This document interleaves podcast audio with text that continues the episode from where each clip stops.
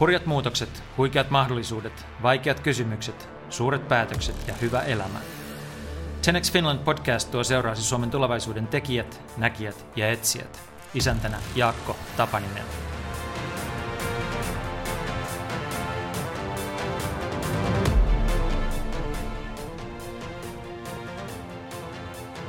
Sanna Leino pitää suosittua Stressitohtori-blogia ja on juuri julkaissut samannimisen kirjan. Genex Finland podcastissa pohditaan yleensä teknologisia ja muita murroksia ja niiden tarjoamia mahdollisuuksia. Tässä jaksossa pureudumme suorittamisen sisarilmiöön, stressiin. Se on ajoittain välttämätön ja luonnollinen osa elämää, mutta jos keho jää kylpemään stressihormoneihin, se lopulta romahtaa. Mikä on siis kaasu ja jarrun oikea suhde? Asia on paljon monipuolisempi ja monimutkaisempi kuin moni kuvittelee. Puhumme itsetuntemuksesta, lapsuudesta, pelosta, treenaamisesta, unesta, alkoholista, johtamisesta, epämukavuusalueella ponnistelusta ja paljon paljon muusta. Podcastin on tuottanut sisältötoimisto Great Point. Hyviä kuunteluhetkiä.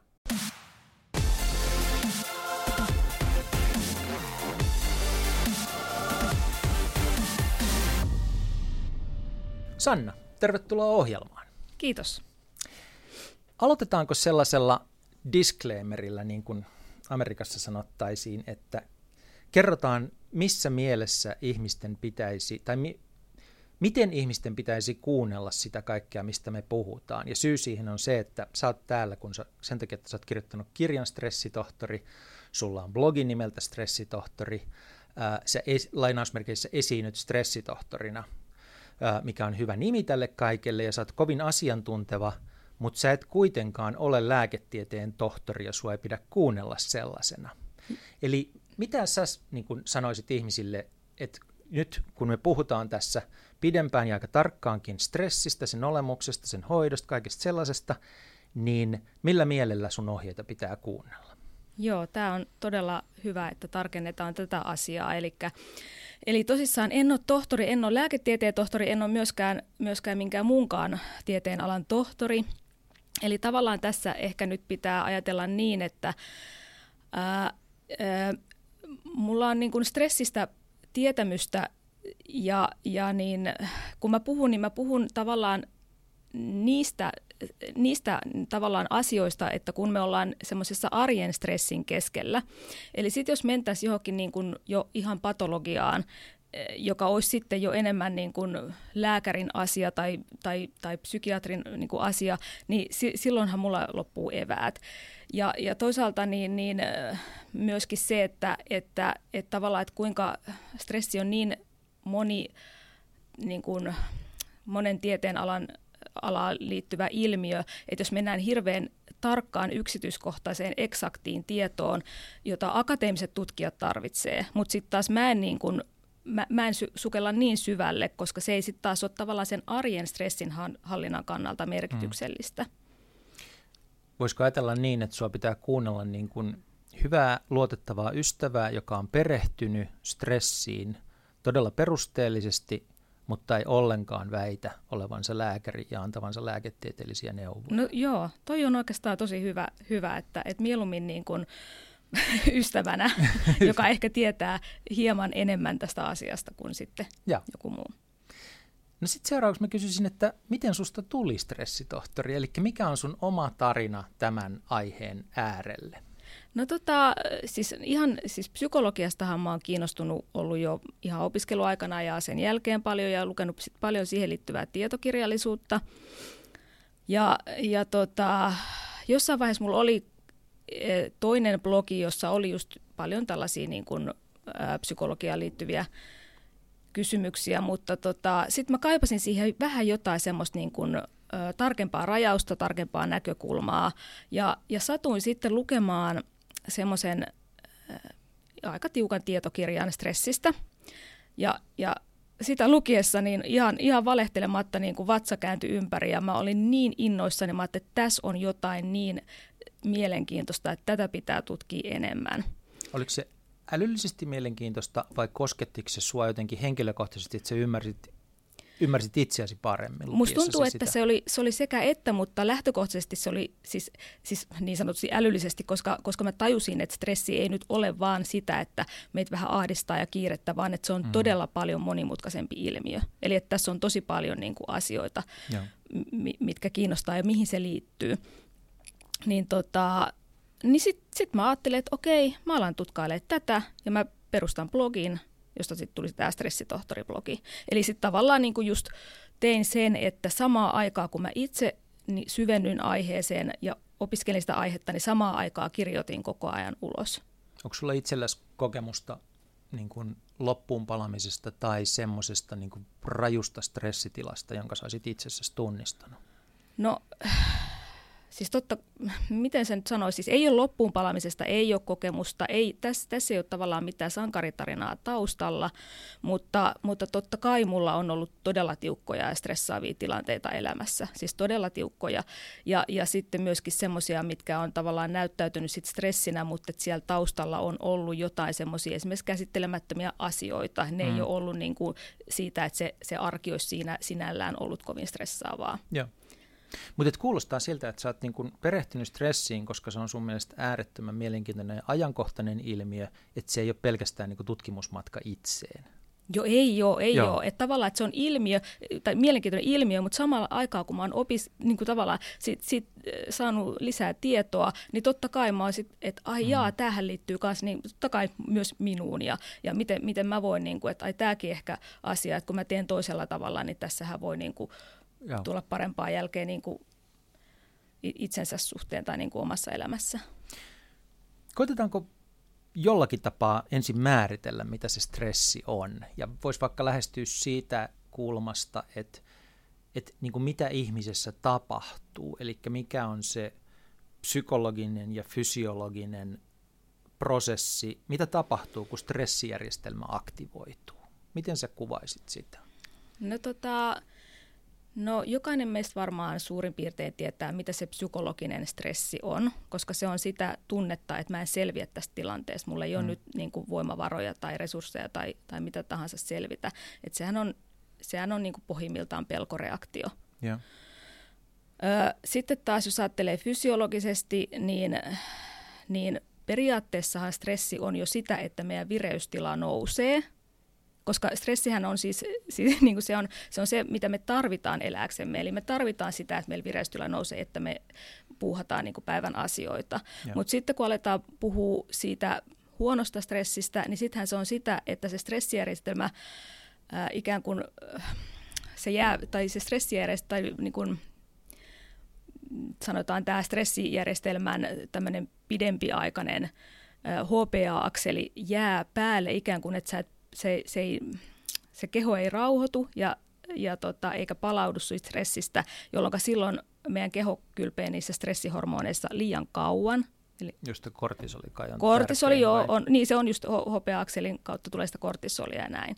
Että tavallaan niin kuin, ähm, Keho jää kylpemään stressihormoneissa. No joo, jos, jos ei siis niin kuin palaudu tarpeeksi. Yeah. Et se ei niinku haittaa tavallaan se, että et tulee niitä stressihormoneja ja kortisolia. Kaikki kortisolikin on niinku meille elin tärkeä, siis ilman sitä me ei, me ei selviydytä. Mutta, mutta siis se, että, että, että jos se jää niinku koko ajan päälle, yeah. niin silloin se ei ole enää hyvä asia. Eli stressiä tarvitaan, jotta me selvitään asioista, mutta mikä on sitten se, minkä takia se jää päälle?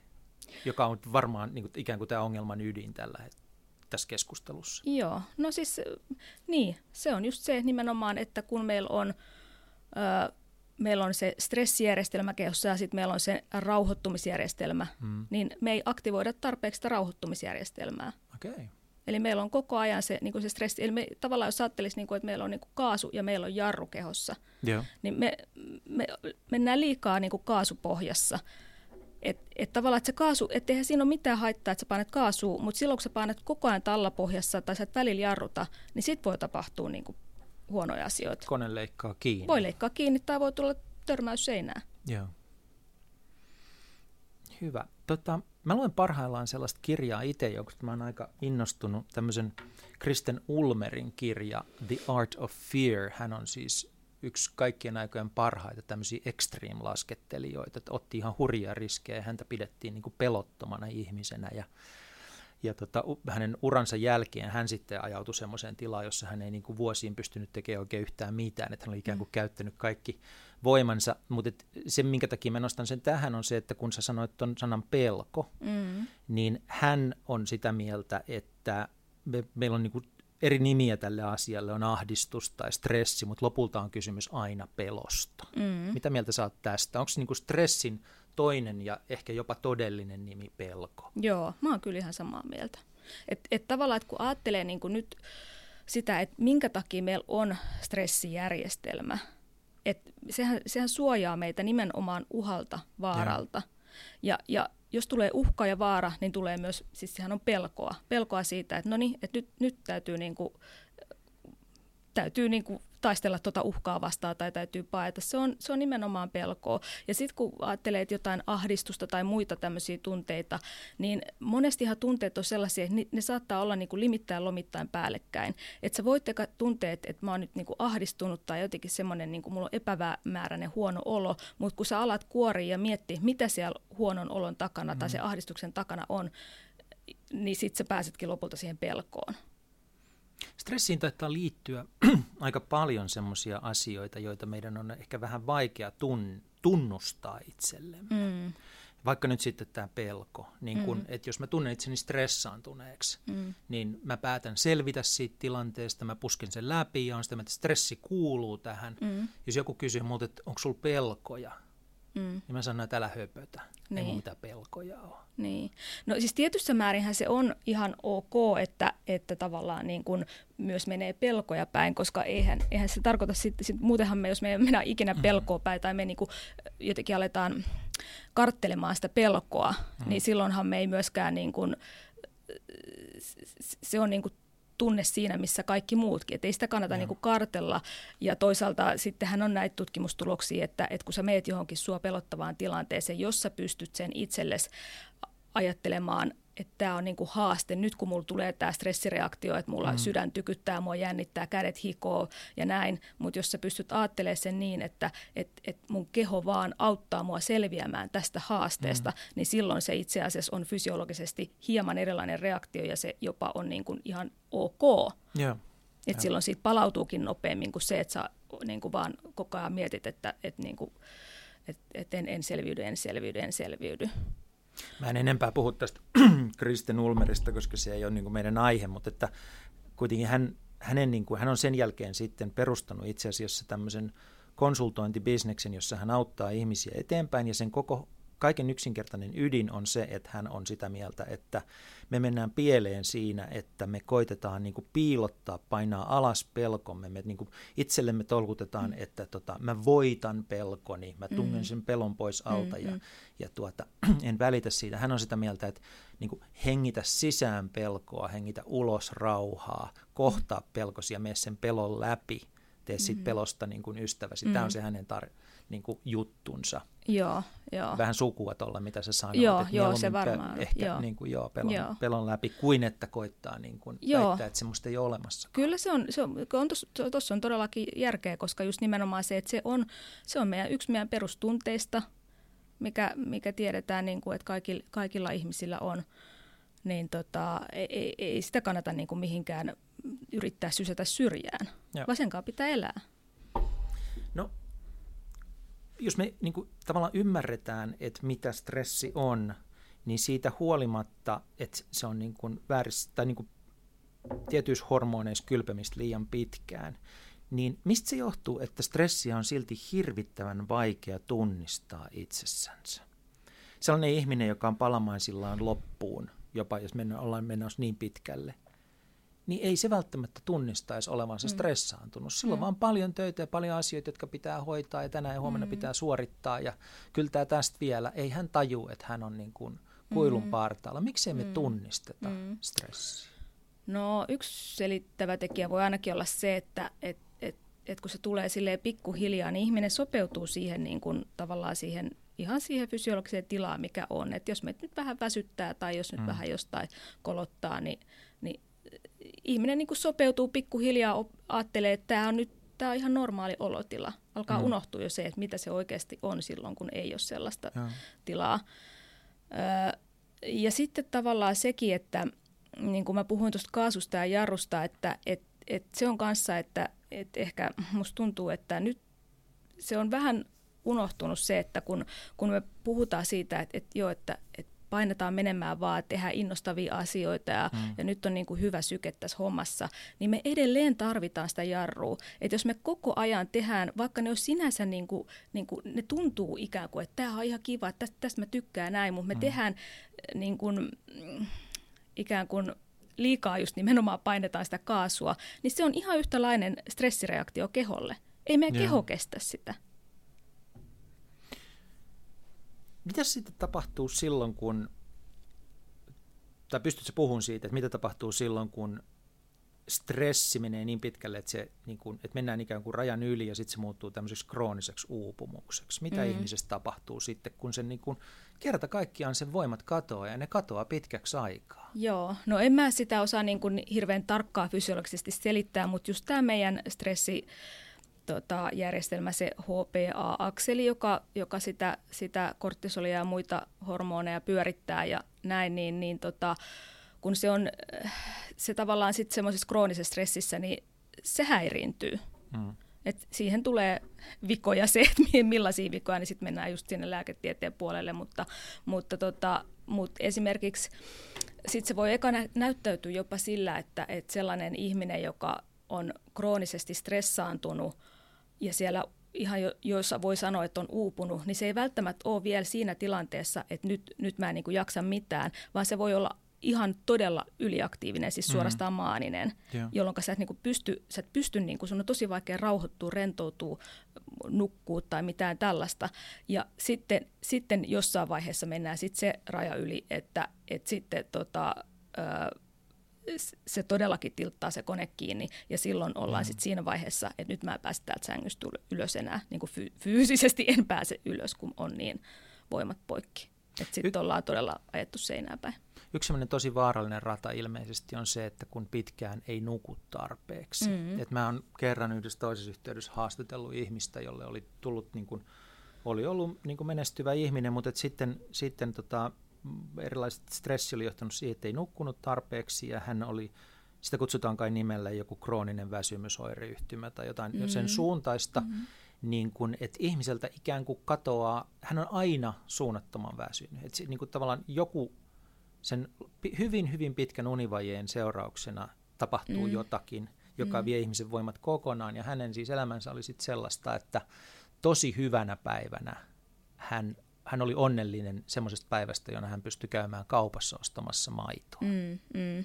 Et niin kuin stressillä voi ajaa itsensä myös sellaiseen tilaan. Kyllä, kyllä. Toi, toi on tuo krooninen väsymysoireyhtymä, että sitten sit ei varmaan ihan vieläkään tarkkaa tiedetä, että mitä kaikkea siihen liittyy tai mistä kaikesta se johtuu, mutta, mutta kyllähän siellä niin kuin jonkunnäköistä just tuollaista hermoston Uh, niin kuin, et, et, tai siis se, mitä nyt on mm. niin kuin, lukenut, että kyllähän, kyllähän monella on taustalla sitä, että on, on ollut niin kuin, todella aktiivinen ja näin, mutta toisaalta siihen on myös yhdistetty ilmeisesti jotain, jotain virusperäistä, että sitä, joo, mitä, joo. mistä se johtuu, niin sitä ei varmaan tiedetä, mutta, et, mutta et kyllä, se, kyllä se just näin on, että, että jos ajattelee nyt ihan tällaista just uupumusta, niin, niin sitten voi tulla se tiltti ja sieltä, sieltä sitten, siinä kestääkin vähän aikaa, että se elimistö sieltä, joo. sieltä sitten palautuu takaisin. Joo. Joo, että se ei ole psykologinen tila, vaan se on kyllä ei, fysiologinen ei. tila. Ei, stressihän on aina fysiologinen niin, tila, aina. Niin. Se ei ole niin kuin tavallaan pelkkää psykologiaa. Siis tietysti se on psykologia siinä mielessä, että kun meidän mieli vaikuttaa meidän kehoon, mm. kun me ei voida puhua tavallaan oikein erikseen, mm-hmm. mutta tietysti me puhutaan ja me ymmärretään niistä asioista. Mm. Tuossa jo niin kuin sivuttiin sitä ajatusta, että stressiin liittyy asioita, joita me ei tunnisteta tai tunnusteta tai ei tulla ajatelleeksikaan. Ja mulle semmoinen asia, kun mä luin tätä sun stressitohtorikirjaa, ikään kuin täysin uusi asia oli, että meidän lapsuuden kokemuksilla saattaa olla paljon mm. vaikutusta siihen, että kuinka me stressaannutaan. Ja kun sitä jotenkin itse ajatellut silleen, että niin stressi on seurausta siitä elämästä, jota mä tällä hetkellä elän, mm. ja, ja tuota, sitten se saattaa niin kuin iskeä, mutta että sen juuret saattaisi olla lapsuuden kokemuksissa, kokemuksissa niin tämä oli aikamoinen, oikeastaan sanon hämmennyksen aihe mulle. Mm.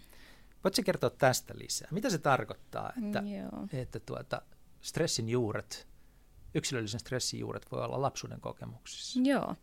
No tota niin, se tarkoittaa sitä, että, että tietysti niin kuin yksinkertaistettuna me ymmärrämme, että kun ihminen on vasta kehittymässä, aivot, eli stressinsäätelyjärjestelmä on myös kehittymässä, niin jos sinne lapsuuteen osuu ö, hyvin paljon niin kuin haitallista stressiä, ilman että sitä sitten niin kuin on kukaan aikuinen siinä tarpeeksi tukemassa esimerkiksi, niin se, se, ö, se vaikuttaa siihen meidän, meidän stressin, tai stressijärjestelmän niin kuin kehittymiseen. Ja, ja siis se, että, että nythän on niin kuin tiedetään jo, että, että se ö, sikiöaika vaikuttaa, koska se vaikuttaa sitä kautta, että, että, että jos äiti on kovin suuren stressin alla. Se vaikuttaa siihen sikiöön. Sitten toisaalta niin kun, se on yksi ikään kuin semmoinen, niin kuin sanotaan, että, että lapsuudessa on, on, on joitain kausia, mitkä ehkä eniten vaikuttaa semmoisia niin herkkyyskausia, ja niitä on niin kuin sikiöaika sinne johonkin kolmeen ikävuoteen asti, ja sitten on murrosikä. Ja ne on sen takia, että, että aivojen kehitys on silloin kiivaimmillaan. Mm-hmm. Ja jos silloin on niin kuin, äh, niin kuin todella äh, siinä, siinä tilanteessa sitten stressiä, niin, niin silloin se vaikuttaa väistämättä myös meidän aivoihin.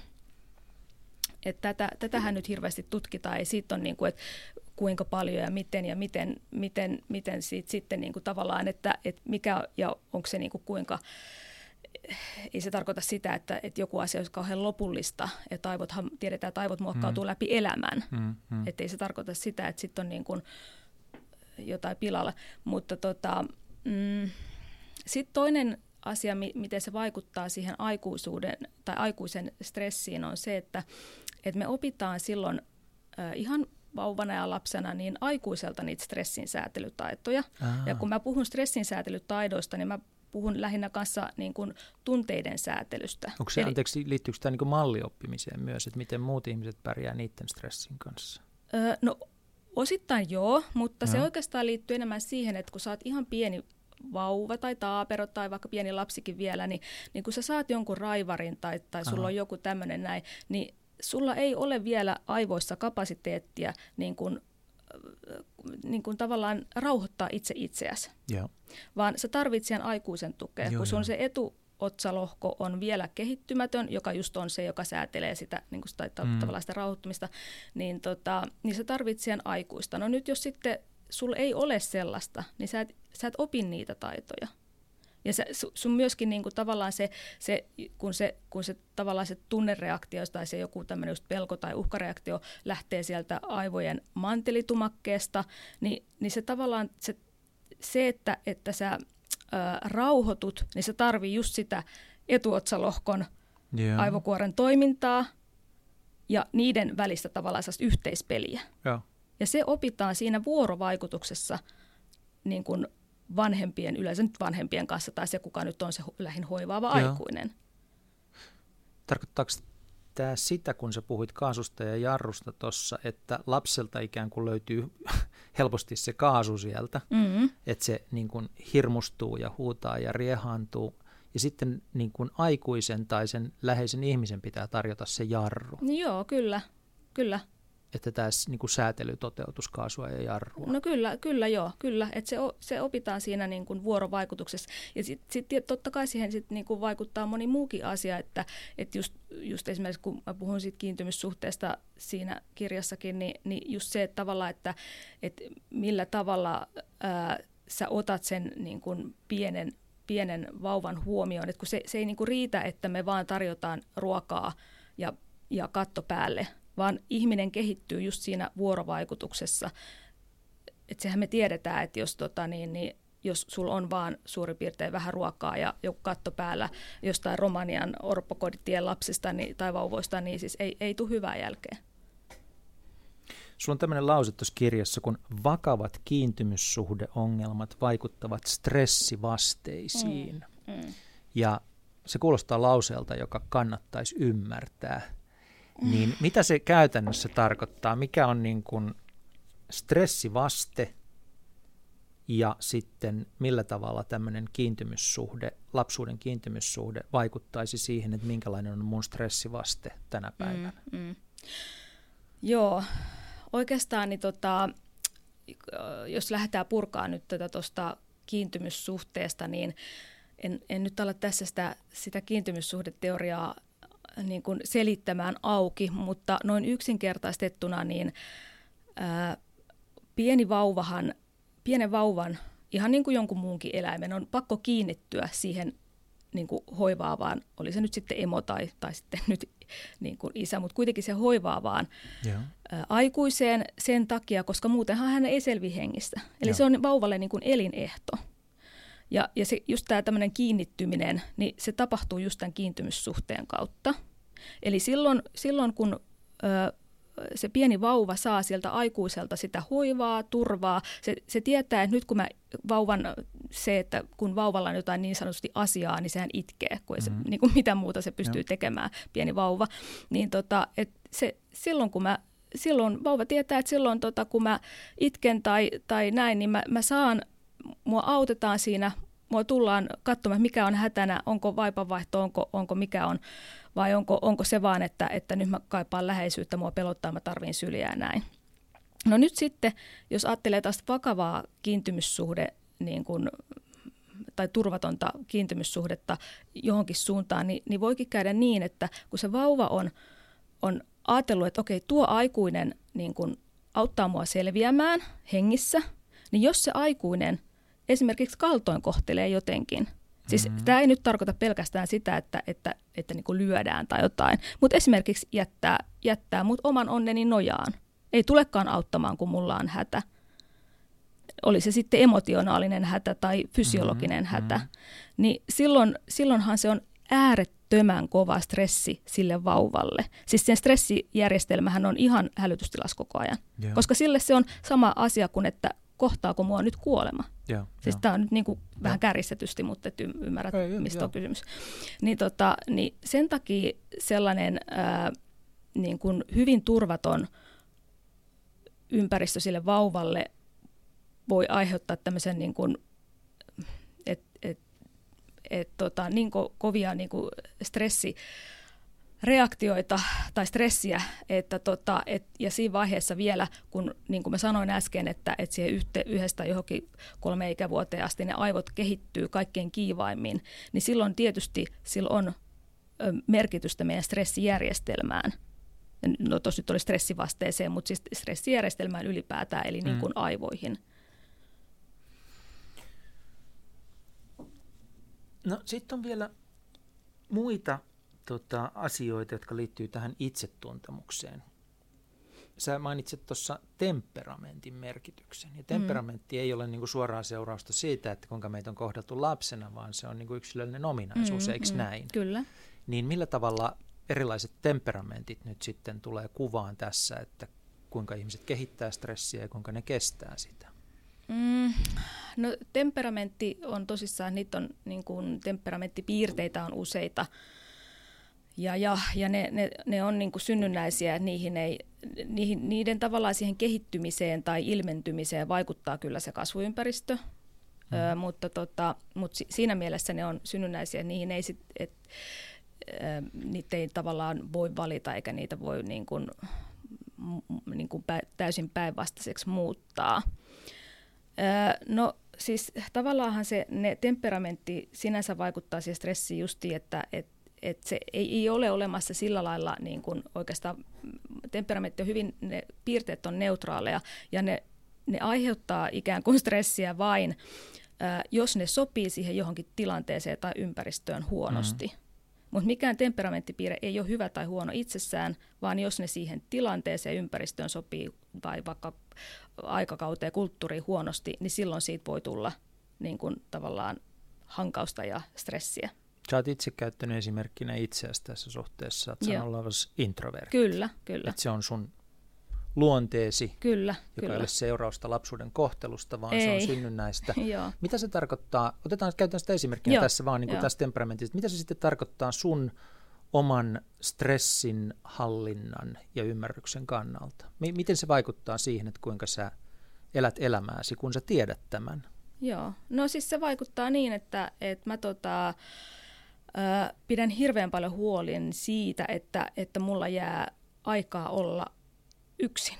Joo. Koska introversioon ja myöskin joihinkin muihinkin, esimerkiksi tämmöiseen sensitiivisyyteen tai niin kuin puhutaan herkkyydestä, niin, niin niihin, ni, kun niissä on vähän erilainen se ää, ikään kuin hermoston tila, tai siis mm. tavallaan niissä on synnynnäisesti jo se, että, että, että se ikään kuin sisäinen viritystila on vähän korkeampi, joka tarkoittaa siis sitä, että, että introvertti ihminen esimerkiksi tai herkkä ihminen, niin ää, ei siedä niin paljon erilaisia ulkoisia tai vaikka sisäisiäkin ärsykkeitä mm. kuormittumatta kuin sit sellainen, jolla ei ole tätä piirrettä. Eli, eli tavallaan jos ajattelee sitä introversion niin kuin, niin kuin, tai, tai mitä, mitä nyt puhutaan ekstroversiosta, en, en halua sanoa introversion vastakohta ekstroversio, kun nämä on joko taivaana mm. janalla nämä asiat, mutta jos ajatellaan nyt sitä ekstrovert, versiota, niin semmoinen ihminen hän tarvii taas sille voidakseen hyvin niin stimulaatiota, niitä ulkoisia ärsykkeitä. Se nimenomaan saa siitä energiaa, mutta introvertti taas niin joutuu välillä menemään olemaan niin kuin ikään kuin rauhakseen, rauhalliseen tilaan, mm. rauhoittuu, niin kuin poistaa niitä ärsykkeitä ympäriltään, jotta taas latautuu, saa energiaa ja sitten voidaan taas niin kuin olla enemmän. Eli siis, joo, joo. mä saan kiinni, mutta sitten mä jäin miettimään sitä, että – et toisaalta sitten, siis sanotaan, että nykyaikainen, puhutaan tuosta nykyajan olemuksesta kohta, ei ihan vielä, mutta et kuitenkin sanotaan, että nykyaikainen ihminen ei kykene olemaan niin kuin puolta tuntia yksin hiljaisessa huoneessa, se tulee hulluksi. Niin, niin tota, et, mietin vaan taas, taas sitä kaasu- ja jarru-ideaa, että sä tarvitset introverttina ihmisenä, sun jarru on se, että sä saat olla yksin ja rauhoittua. Mutta jo, ymmärränkö mä? Joo, jo, tai oikeastaan mä ehkä vähän tuohon vielä haluaisin sanoa se, että ei se tarkoita se, että, että on yksin, että mä oon niin kuin hiljaisessa huoneessa, vaan se tarkoittaa sitä, että, että, että mä, mä tota, karsin ärsykkeet ympäriltä, että mä voin, mm. että vaikka se on mulle niin kuin introverttina latautumisaikaa, että mä vaikka luen tai mä mm. vaikka kirjoitan, niin siis mä voin niin kuin tehdä asioita, mutta silloin ei ole ympärillä hälyä melua. Ja, mm. ja se, että et mist, niin kun, niin kun tavallaan, tai ei, ei ole koko ajan esimerkiksi sosiaalisia kontakteja.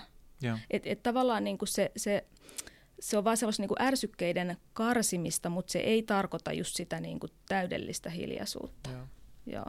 Mutta mä ehkä niin kuin, kuitenkin niin kuin ajattelen sitä, että tässä niin kuin selvästi on tärkeää se, että tunnistaa ne yksilölliset ominaisuudet ja ikään kuin ajurit näissä asioissa, että et pitää kuunnella aika sille niin kuin kriittisesti kaikkia tämmöisiä yleispäteviä neuvoja, jotka mm. tulee tähän, koska yksi pätee yhteen ja toinen mm, toiseen. Mm, niin. Et mä tunnistan itse tuosta sun niin kuin introverttiydestä sen, että niin kuin henkilökohtaisesti selvitäkseni elämässä ja pysyäkseni tasapainossa, mä tarvitsen niitä niin kuin hiljaisia hetkiä itsekseni. Mm. Se on ihan välttämätöntä. Mm. Uh, kun taas mun vaimoni on sellainen, että hän alkaa mennä epäkuntoon, jos hän, hän ei saa niin kuin sosiaalista stimulanssia. Hän taas niin kuin tarvitsee ehdottomasti sen mm. voidakseen hyvin. Just näin. Et niin kuin meidän temperamentit nimenomaan, on erilaisia ja, ja sitten silloin hänelle on stressaavaa olla liian pitkään yksin. Kyllä. Mulla on stressaavaa olla niin kuin sosiaalisessa kaauksessa liian kyllä, pitkään. Kyllä, kyllä. Toi on niin kuin just näin, että tämä on niin kuin hirveän tärkeää, että, että tämä on tärkeää työelämässä, mutta tärkeää myös parisuhteessa, koska silloin pitää nimenomaan, että jos on, jos on äh, tavallaan kun puhutaan just temperamentti, niin kuin mä, että se, se on ikään kuin jana, eli nyt puhutaan temperamentista ekstroversio. Ja sitten mm. kun sä oot siellä janan toisessa ääripäässä, sä oot introvertti ja toisessa ääripäässä sä oot ekstrovertti. Ja. ja jos sä oot siinä keskivälillä, niin sä et ole kumpaakaan. Mutta siis se, että, että tavallaan, että jos esimerkiksi parisuhteessa on ekstrovertti, joka nimenomaan tarvitsee sitä stimulaatiota, mm. haluaisi, että hei, lähdetään juhliin, tehdään sitä, tehdään näin. Ja, ja toinen on just se, että ei kun mä haluan nyt vaan olla tässä kotona ihan niin kuin hissukseen, niin silloin pitää tavallaan niin kuin rakennella siihen elämään semmoisia kompromisseja, että vaikka, että et, okei, toinen tarvitsee stimulaatiota, voisiko se tehdä niitä vaikka, vaikka enemmän ystävien kanssa ja sitten taas niin kuin, ettei tarvi aina mm. mennä vaikka yhtenä yksikkönä joka puolelle, vaan niin kuin nimenomaan kunnioittaa sitä. Ja myöskin ehkä niin kuin siinä mielessä kunnioittaa, ää, koska, koska introvertille se on, se on todella, niin kuin, todella kuormittavaa fysiologisesti sit se, että jos sä koko ajan, niin kuin, ää, sä voit venyttää sitä rajaa, mutta jos sä koko ajan venyt liikaa, mm. eli silloin sä et palaudu tarpeeksi. Silloin se just nimenomaan, se, se on sitten taas sitä niin kuin kaasun Joo. polkemista Joo. liikaa.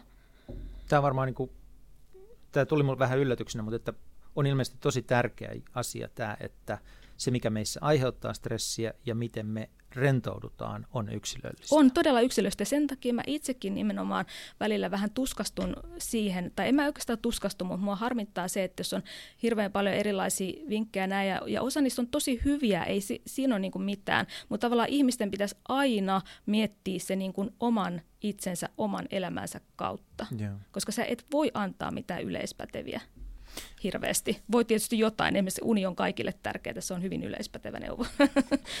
Sä, tota, vielä yksi kysymys tähän itsetuntemukseen liittyen, yksi termi tuolla noin, joka nousi, jo, niin mitä tarkoitat, tai mikä on haitallinen skeema?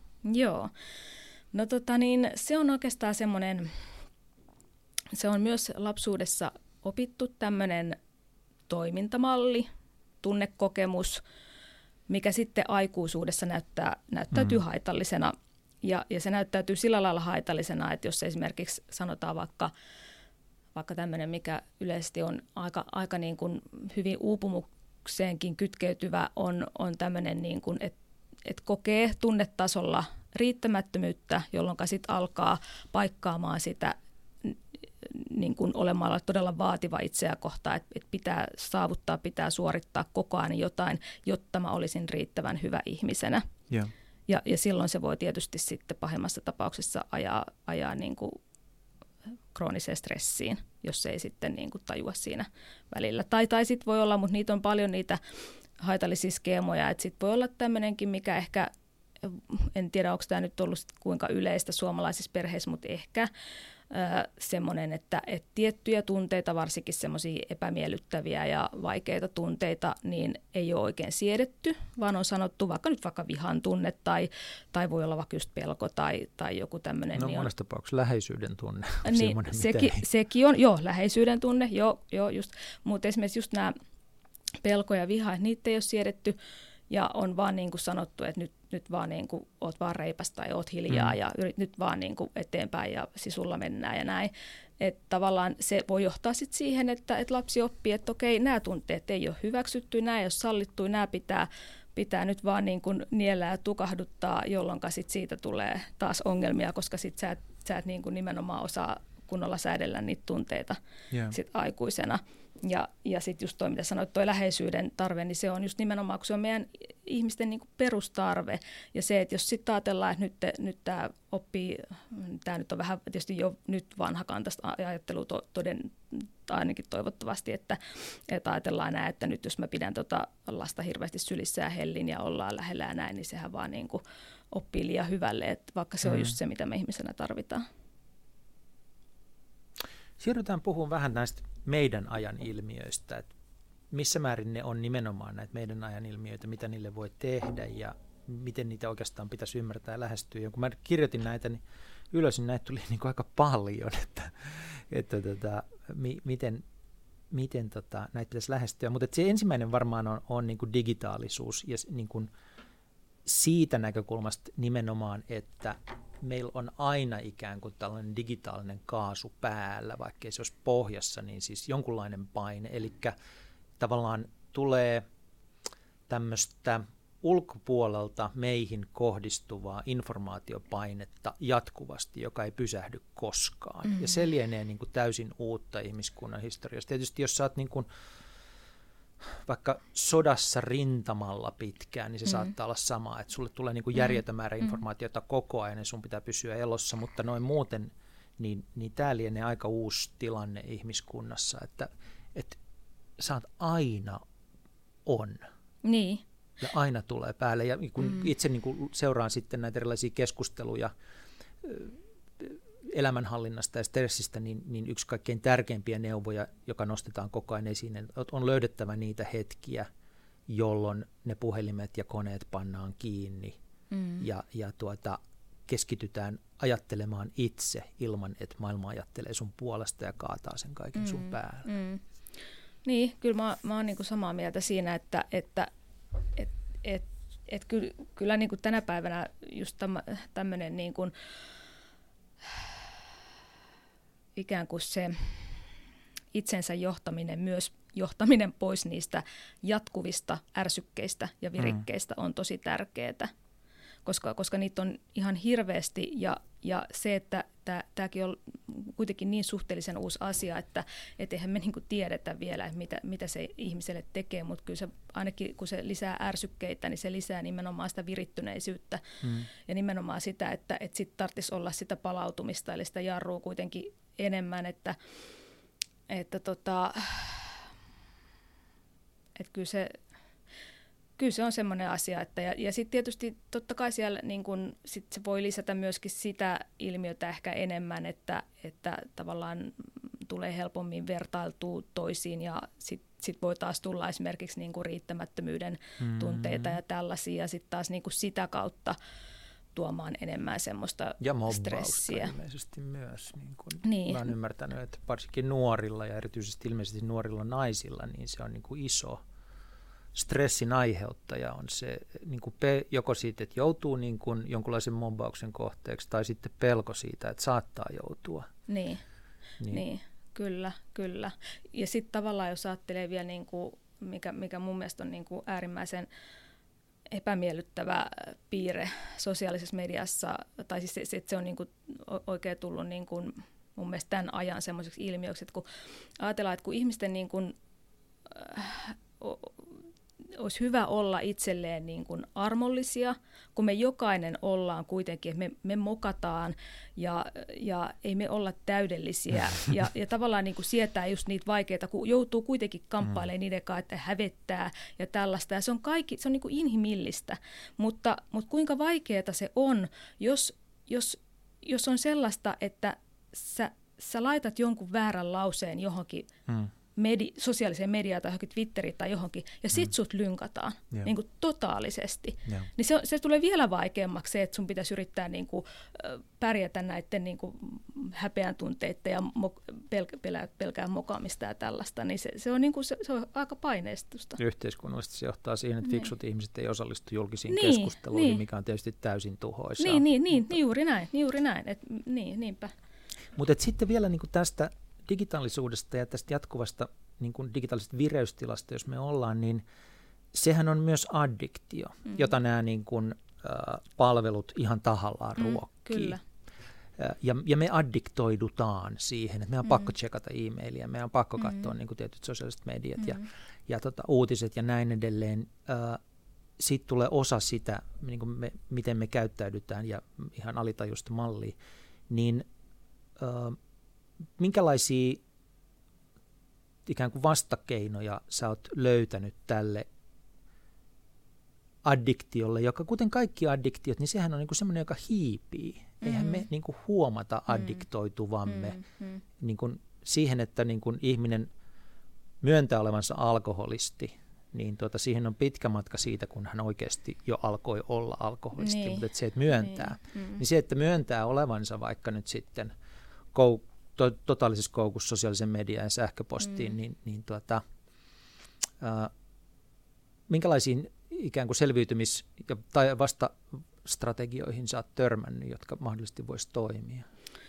No mä en, mä en, mä en osaa suoraan sanottuna sanoa, mutta tota, itsehän mä, mä, mä vaan yksinkertaisesti on koko ajan rajoittanut hyvin paljon mm. sosiaalista mediaa. Eli, eli, eli siis se, että mä en esimerkiksi, no mulla on silloin joskus aikanaan ollut joku Facebook-tili, jonka mä sitten lopetin.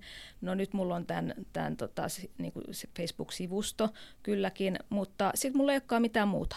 Yeah. Että, ja sitten siltikin, niin kuin vaikka mulla ei ole mitään muuta, mä oon rajoittanut, joku voisi ajatella, totta kai niin kuin esimerkiksi monen monen niin kuin työn kannalta nykypäivänä on, on olennaista, että sä oot monessa media, mm. sosiaalisessa mediassa ja näin.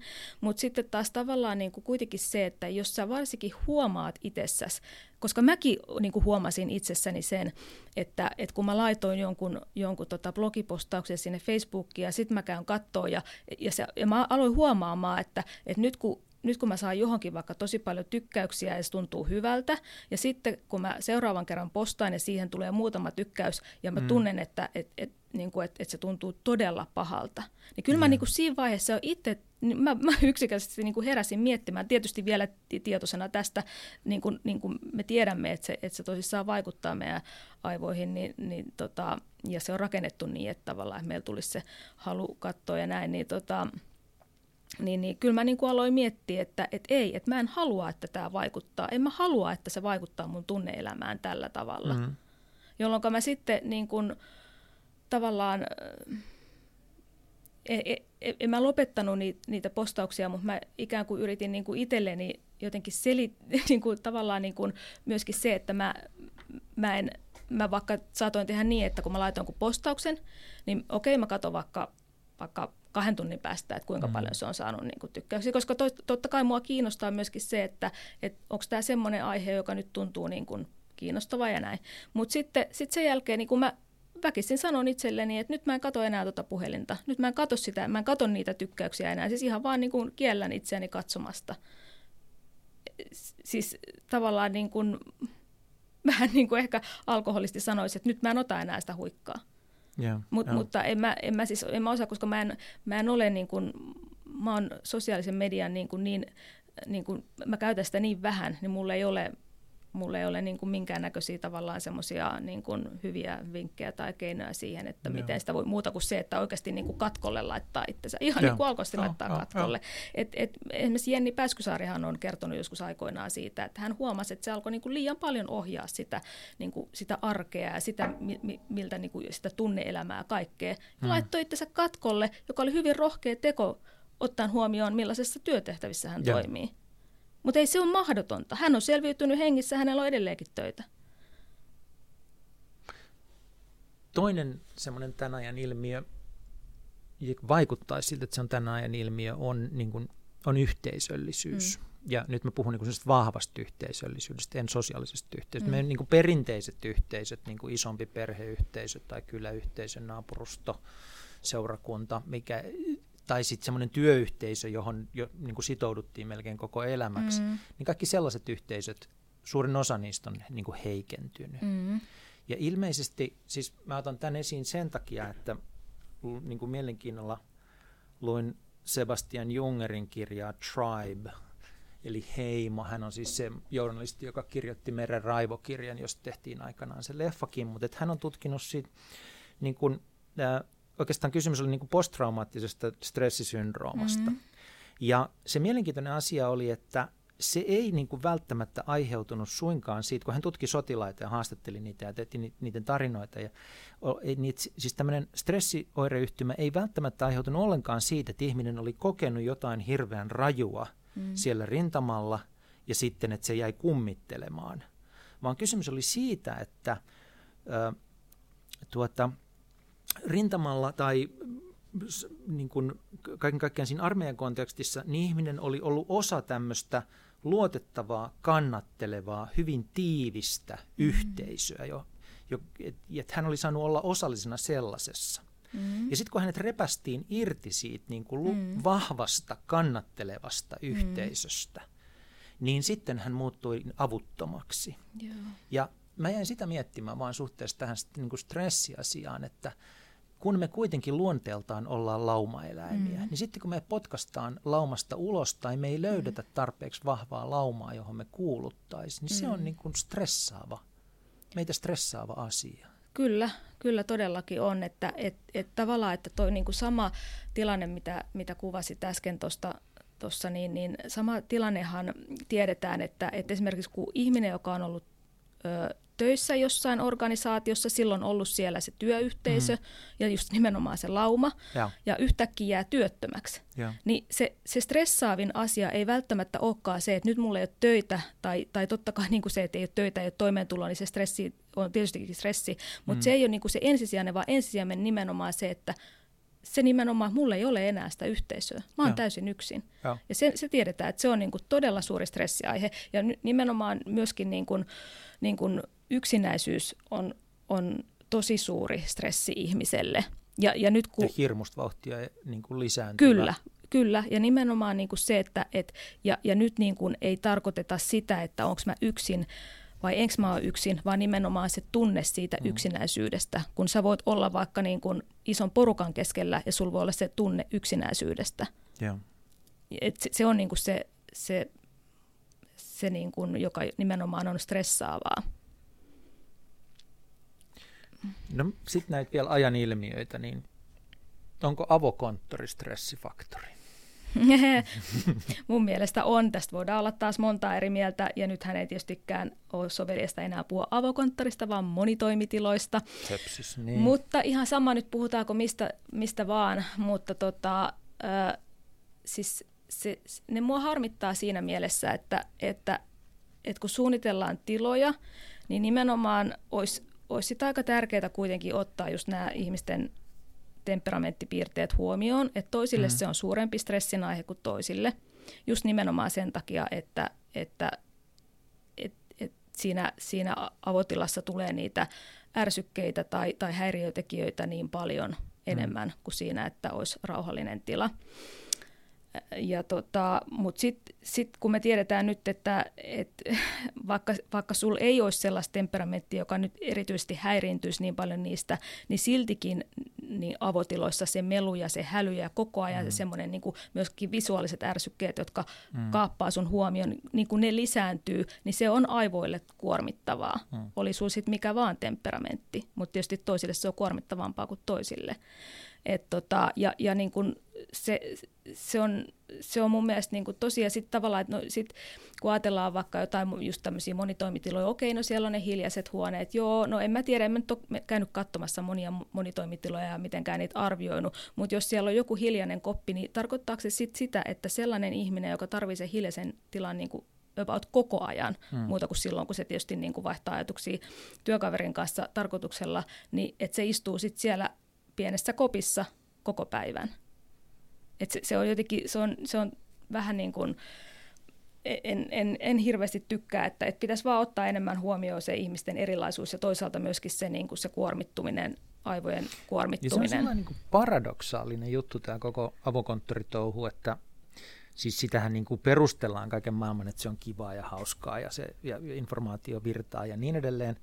Mutta sitten siellä on taustalla myös vahvasti niinku tehokkuusnäkökulma, mm. että et saadaan niinku neliöistä tehot irti. Mm, mm. Mutta sitten toisaalta niinku kaikki aivotutkimus sanoo, että jos ihmisestä halutaan saada mahdollisimman paljon irti, mm. niin silloin hänen pitäisi saada keskittyä johonkin asiaan. Niin pidempiaikaisesti ilman, että häntä niin kuin lainkaan häiritään. Mm. Silloin hän on luovimmillaan, tehokkaimmillaan niin. ja, ja tuota, tuottavimmillaan, jos ajatellaan niin kuin tämmöisillä termeillä. Mm. Eli niin kuin kun keskitytään näihin neliötehokkuuksiin, niin uhrataan niin kuin inhimillistä tehokkuutta. Niin on. Ja todennäköisesti se niin kuin yhtälö saattaa olla ihan päälailla lopuksi. Niin, näin, näin mä uskon ja mä, mä todellakin toivon tästä enemmän keskustelua, koska se, se mikä mua niin kuin hirvityttää tässä koko, koko hommassa on se, että, että se on valunut tuonne koulumaailmaan. Mm, ja, si, ja sitten kun me mietitään niin kuin sitä, että, että sit vielä, vielä että kun aikuistenkin aivot kärsii, niin mitä sitten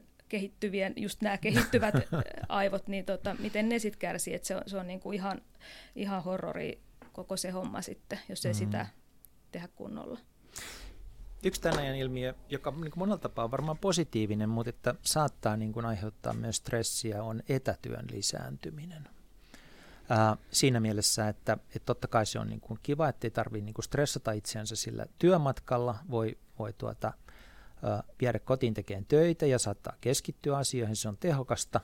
Mutta sitten sen kääntöpuoli on se, että saattaa kokea itsensä kovin stressaantuneeksi, että mitäköhän ne muut ajattelee ja onko mä koko ajan tavoitettavissa ja sitten sit etätyöstä. Varsinkin nykyään, kun moni tämmöinen pienyrittäjyys ja yhden hengen yrittäjyys ja freelancerius ja kaikki sellainen lisääntyy, niin se on vähän sama asia kuin tuo digitaalisuus, että, että ihmiset on, luulee, että niiden on oltava koko ajan tavoitettavissa. mm. always on. Niin. Ja, ja tota, siinä niin kun ajattelen vain, että etätyössä saattaa olla tämmöinen pieni stressiloukku. No joo, voihan se tietysti olla. Mä itse niin kuin heti aloin miettiä itteni kautta, että mäkin teen etätöitä jonkun verran, mutta, mutta, tota, mutta, mutta mutta en mä tiedä, ehkä se on sitten enemmän, olisiko se kuitenkin sitten enemmän jotenkin siitä, mm, no freelancer nyt on sitten, joka tekee mm. itsekseen, niin on asia erikseen, mutta et yrityskulttuuristakin kiinni, että vaaditaanko sitä jatkuvaa niin kuin niin kuin always on, että, tai että sä oot jatkuvasti tavoitettavissa. Olit sä sitten nyt siellä konttorilla tai olit sä etätöissä tai olit sä missä vaan. Että mm. onko se, niin kuin, että et, et kun joku laittaa sähköpostin tai, tai soittaa tai mitä vaan, niin onko se niin kuin oletus siellä, siellä yrityksessä, että sun on heti reagoitava? Yeah. Vai, vai onko se niin kuin ihan ok, että, että kun mä oon nyt suunnitellut tähän vaikka kaksi tuntia tämmöistä niin kuin rauhallista aikaa, jolloin mä vaikka työstän jotain asiaa, mihin mun pitää keskittyä, niin mä laitan ne mailit kiinni, mä laitan puhelimen äänettömälle, siis mun työkulttuurista on ihan ok, mm. mutta ei se tietysti kaikkialla välttämättä ole. Mutta mut sitten taas voi olla niinkin, että se olisi ihan ok siellä töissä, mutta se ihminen nimenomaan ajattelee, että nyt jos mä en vastaa heti, niin nyt aletaan ajattelee, että hei, eihän se mitään töitä tee, kun se on mm. jossain, kun ei sitä saa kiinni. Että tavallaan ne, ehkä ne niin kuin, tavallaan pitäisi puhua vähän aukikin siellä työyhteisössä. Joo, joo. Okei, joo. Työ, puhutaan hetken kuluttua johtamisesta vielä pikkusen lisää, mutta että toi niin kuin onko työpaikkakulttuuri sellainen, joka lisää stressiä vai osaa niin kuin hallita sitä stressiä jollakin tavalla, ottaa sen huomioon, niin on tärkeä asia. Mm. Kulttuuri ja stressin suhde. Mm. Mutta vielä yksi kysymys liittyen näihin tämän ajan ilmiöihin tai teema on niin kuin kaikkialla puhutaan tällä hetkellä merkityksellisyydestä mm. ja merkityksistä, joka varmaan nyt sitten johtuu siitä, että ne on jotenkin katoamassa tai, tai jotenkin me ollaan niin hukassa niiden kanssa, eikä niistä muuten niin paljon puhuttaisi. Mutta itse mulla on semmoinen kokemus, että, tota, että se on tärkeä asia tässä niin kuin stressinhallinnassa silleen, että ne muutamat kerrat, kun on itse ajanut itsensä vähän niin kuin liian pitkälle, niin on ollut semmoisissa tilanteissa, jossa on toki tehnyt niin kuin hurjasti töitä mutta sitten on alkanut epäillä sen niin kuin asian mielekkyyttä. Tämä on niin, niin kuin, että mä teen ihan sairaasti töitä, mä mietin tätä asiaa aamuin illoin, mä nukun huonosti, mutta eihän tässä niin kuin oikein ole mitään mieltä, mitä mä oon tekemässä. Mm. Ja, ja tuota, sitten niin kuin, tavallaan demppaa senkin, mutta sitten on saattanut käydä niin, että, että tota, ö, on pakko, pakko hellittää hetkeksi, että, että alkaa mennä kerta kaikkiaan yli. Mm. Eli niin kuin tämä kova tahti, niin ainakin mä oon huomannut, että se kova tahti ei sinänsä vielä niin kuin riitä siihen, että mä ajan itseni liian stressaantuneeksi, mutta että kova tahti yhdistettynä siinä, siihen, että se merkitykset katoaa mm. ja se jotenkin mieli katoaa siitä tekemisestä, niin se on niin kuin semmoinen vaaran vyöhyke tässä mielessä. Mm. Joo, kyllä se on, että kyllähän me niin kuin ihmisenä me halutaan tavallaan kokea nimenomaan sitä merkityksellisyyttä. Ää, ei sen aina tarvitse tulla työstä.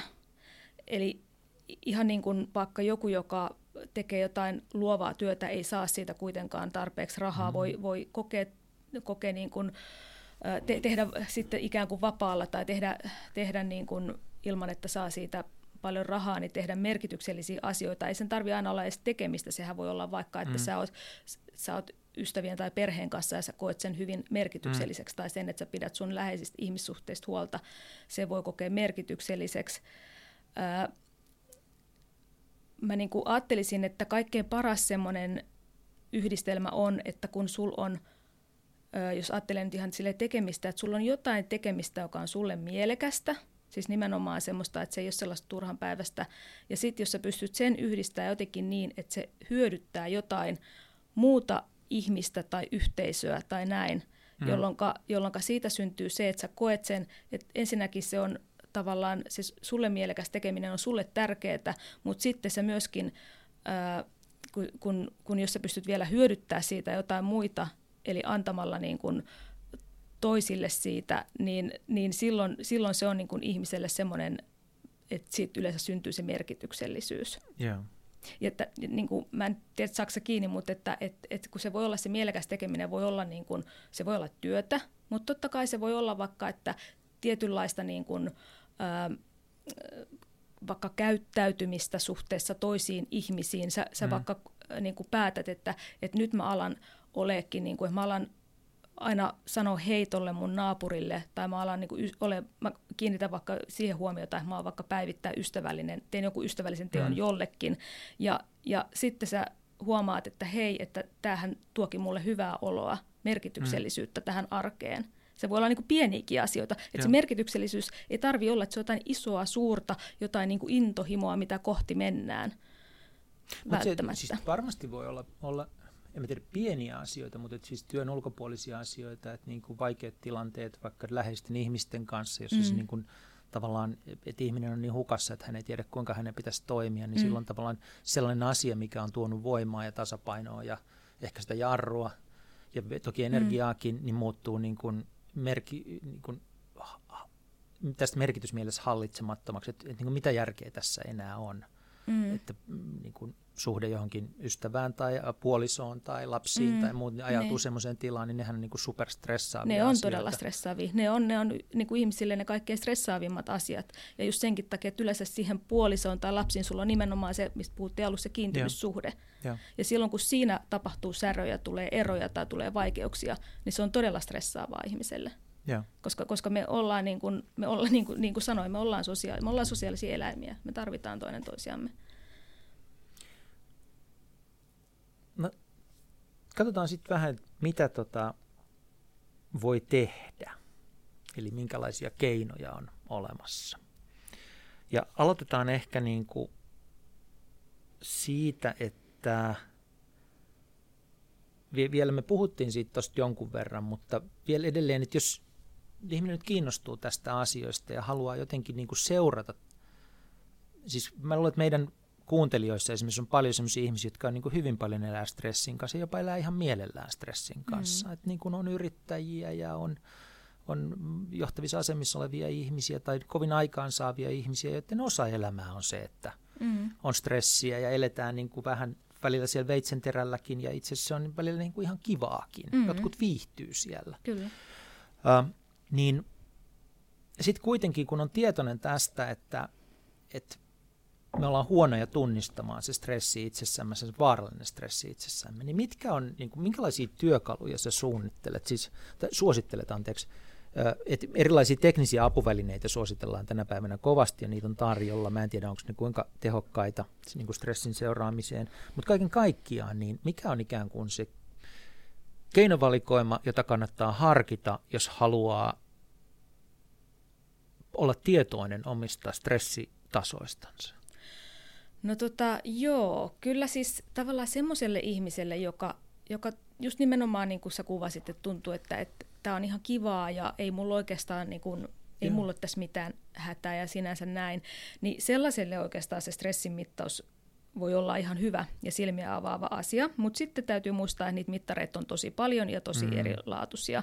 Ja en, en en, niin kuin, en todellakaan voi puhua niin kuin kaikkien puolesta, että, että itse olen perehtynyt eniten tähän First Beat-mittaukseen, että se nyt ainakin on niin kuin luotettava ja, yeah. ja, ja pätevä mittari, plus että se on ehkä siitäkin hyvä, että, että mä vähän vierastan sitä, että ollaan koko ajan jonkun mittarin kaa, koska sitten siinä voi käydä niin, että aletaan suorittaa sitä mittausta. Mm. Joo, aletaan suorittaa sitä mittausta ja, ja katsotaan vaan, mitä mittari sanoo ja unohdetaan taas kuunnella, että miltä musta itsestäsi tuntuu. Joo. Niin silloin mennään taas metsään. Mutta first beat-mittaushan on, on sitä, että se on niinku kolme vuorokautta ja sitten se on ohi, että se ei ole sitä, että se on koko ajan niinku Ja mitä kiinni. se mittaa?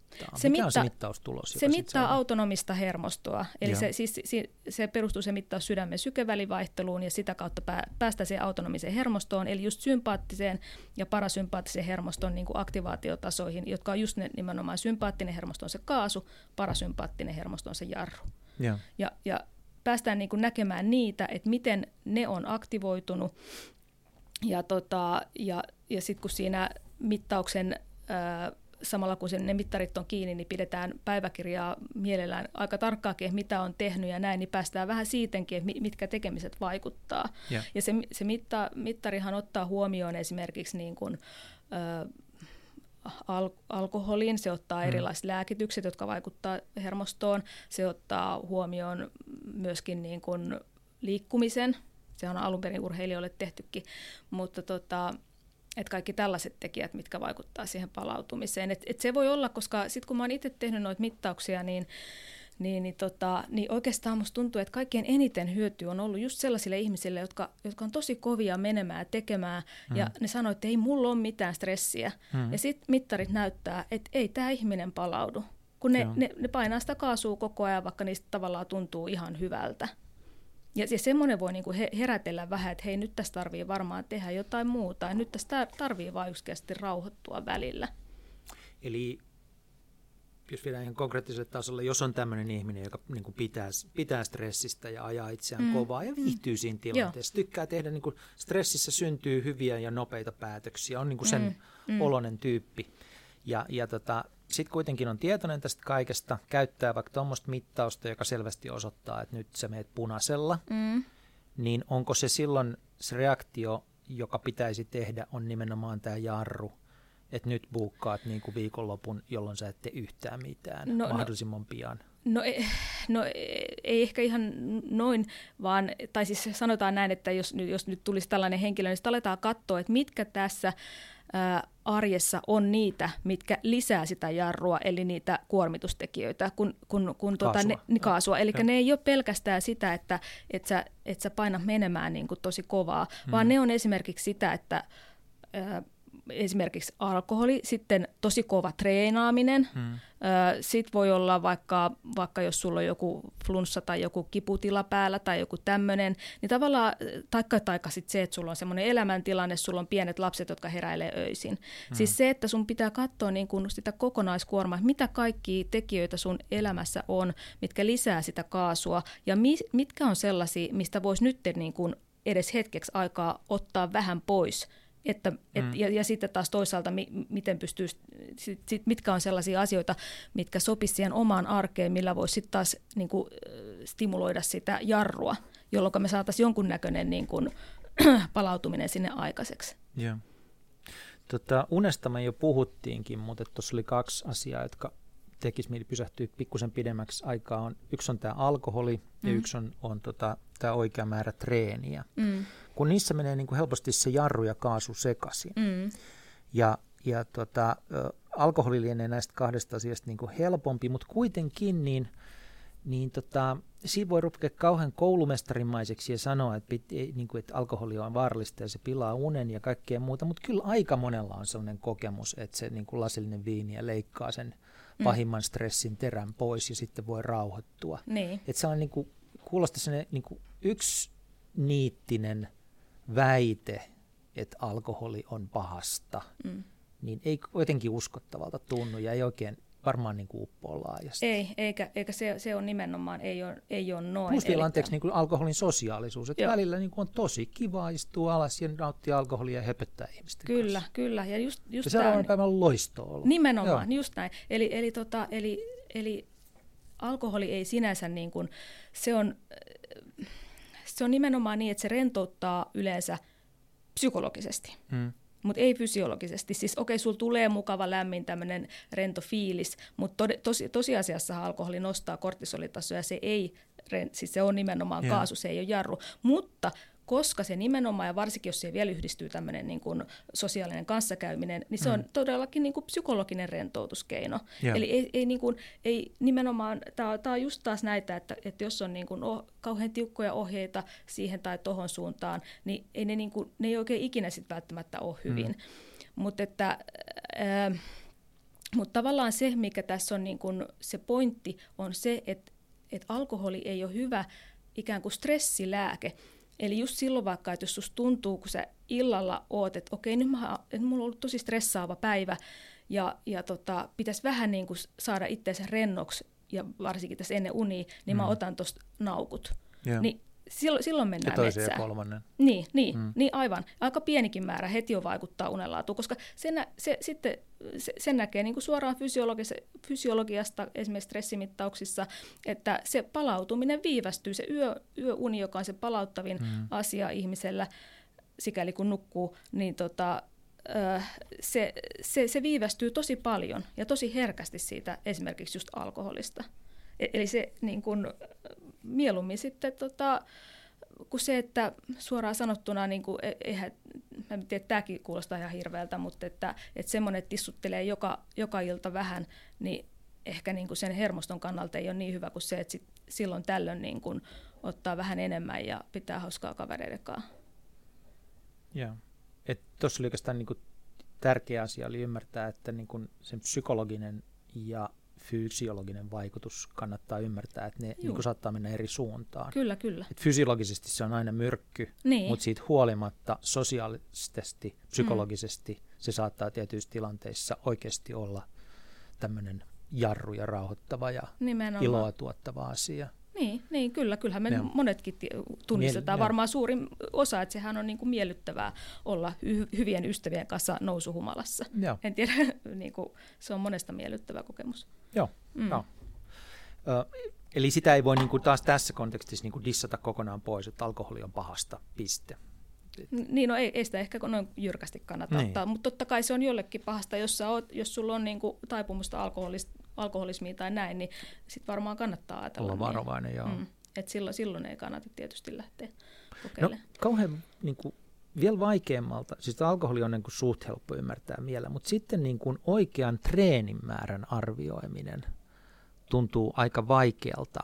Ö, sillä että taas kerran jos ajatellaan ihmisiä, jotka on tämmöisiä suorittajatyyppejä – jotka tykkää niin kuin tietystä stressitasoista ja saa paljon aikaan päivän aikana ja niin edelleen, niin ne monet niistä tykkää myös treenata kovaa. Mm-hmm.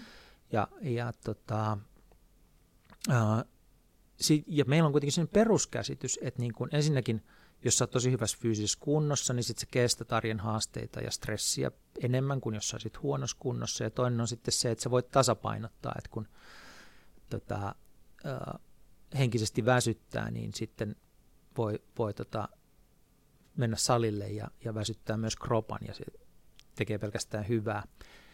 Mutta se ei ole näin yks, yksiivasta, että aina niin kuin lisää treeniä mm. ää, mm. tois helpotusta stressiin. Milloin käy sillä tavalla, että se kova treeni muuttuu stressifaktoriksi? Joo, ö, tota niin, niin, noin mitä sä just mainitsit, niin ne on, ne on juuri niin. Elikkä, eli, eli se treenaaminen ja kaikki on hyvästä ja se nimenomaan auttaa auttaa tota elimistöäkin palautumaan nopeammin stressistä, mutta, mutta, mutta se on silloin stressifaktori, kun nimenomaan tämä, se ikään kuin se kokonaiskuorma ylittyy, mm. eli silloin kun sitä palautumista ei tule tarpeeksi. Että, että tota, mm, jos sä ter- treenaat niin kovaa, ettei sulla sitten arjen muiden stressitekijöiden lisäksi jää enää tavallaan keholle tarpeeksi aikaa siihen palautumiseen – tai mahdollisuuksia siihen mm. palautumiseen, niin silloinhan se, se muuttuu huonossa asiaksi. Yeah.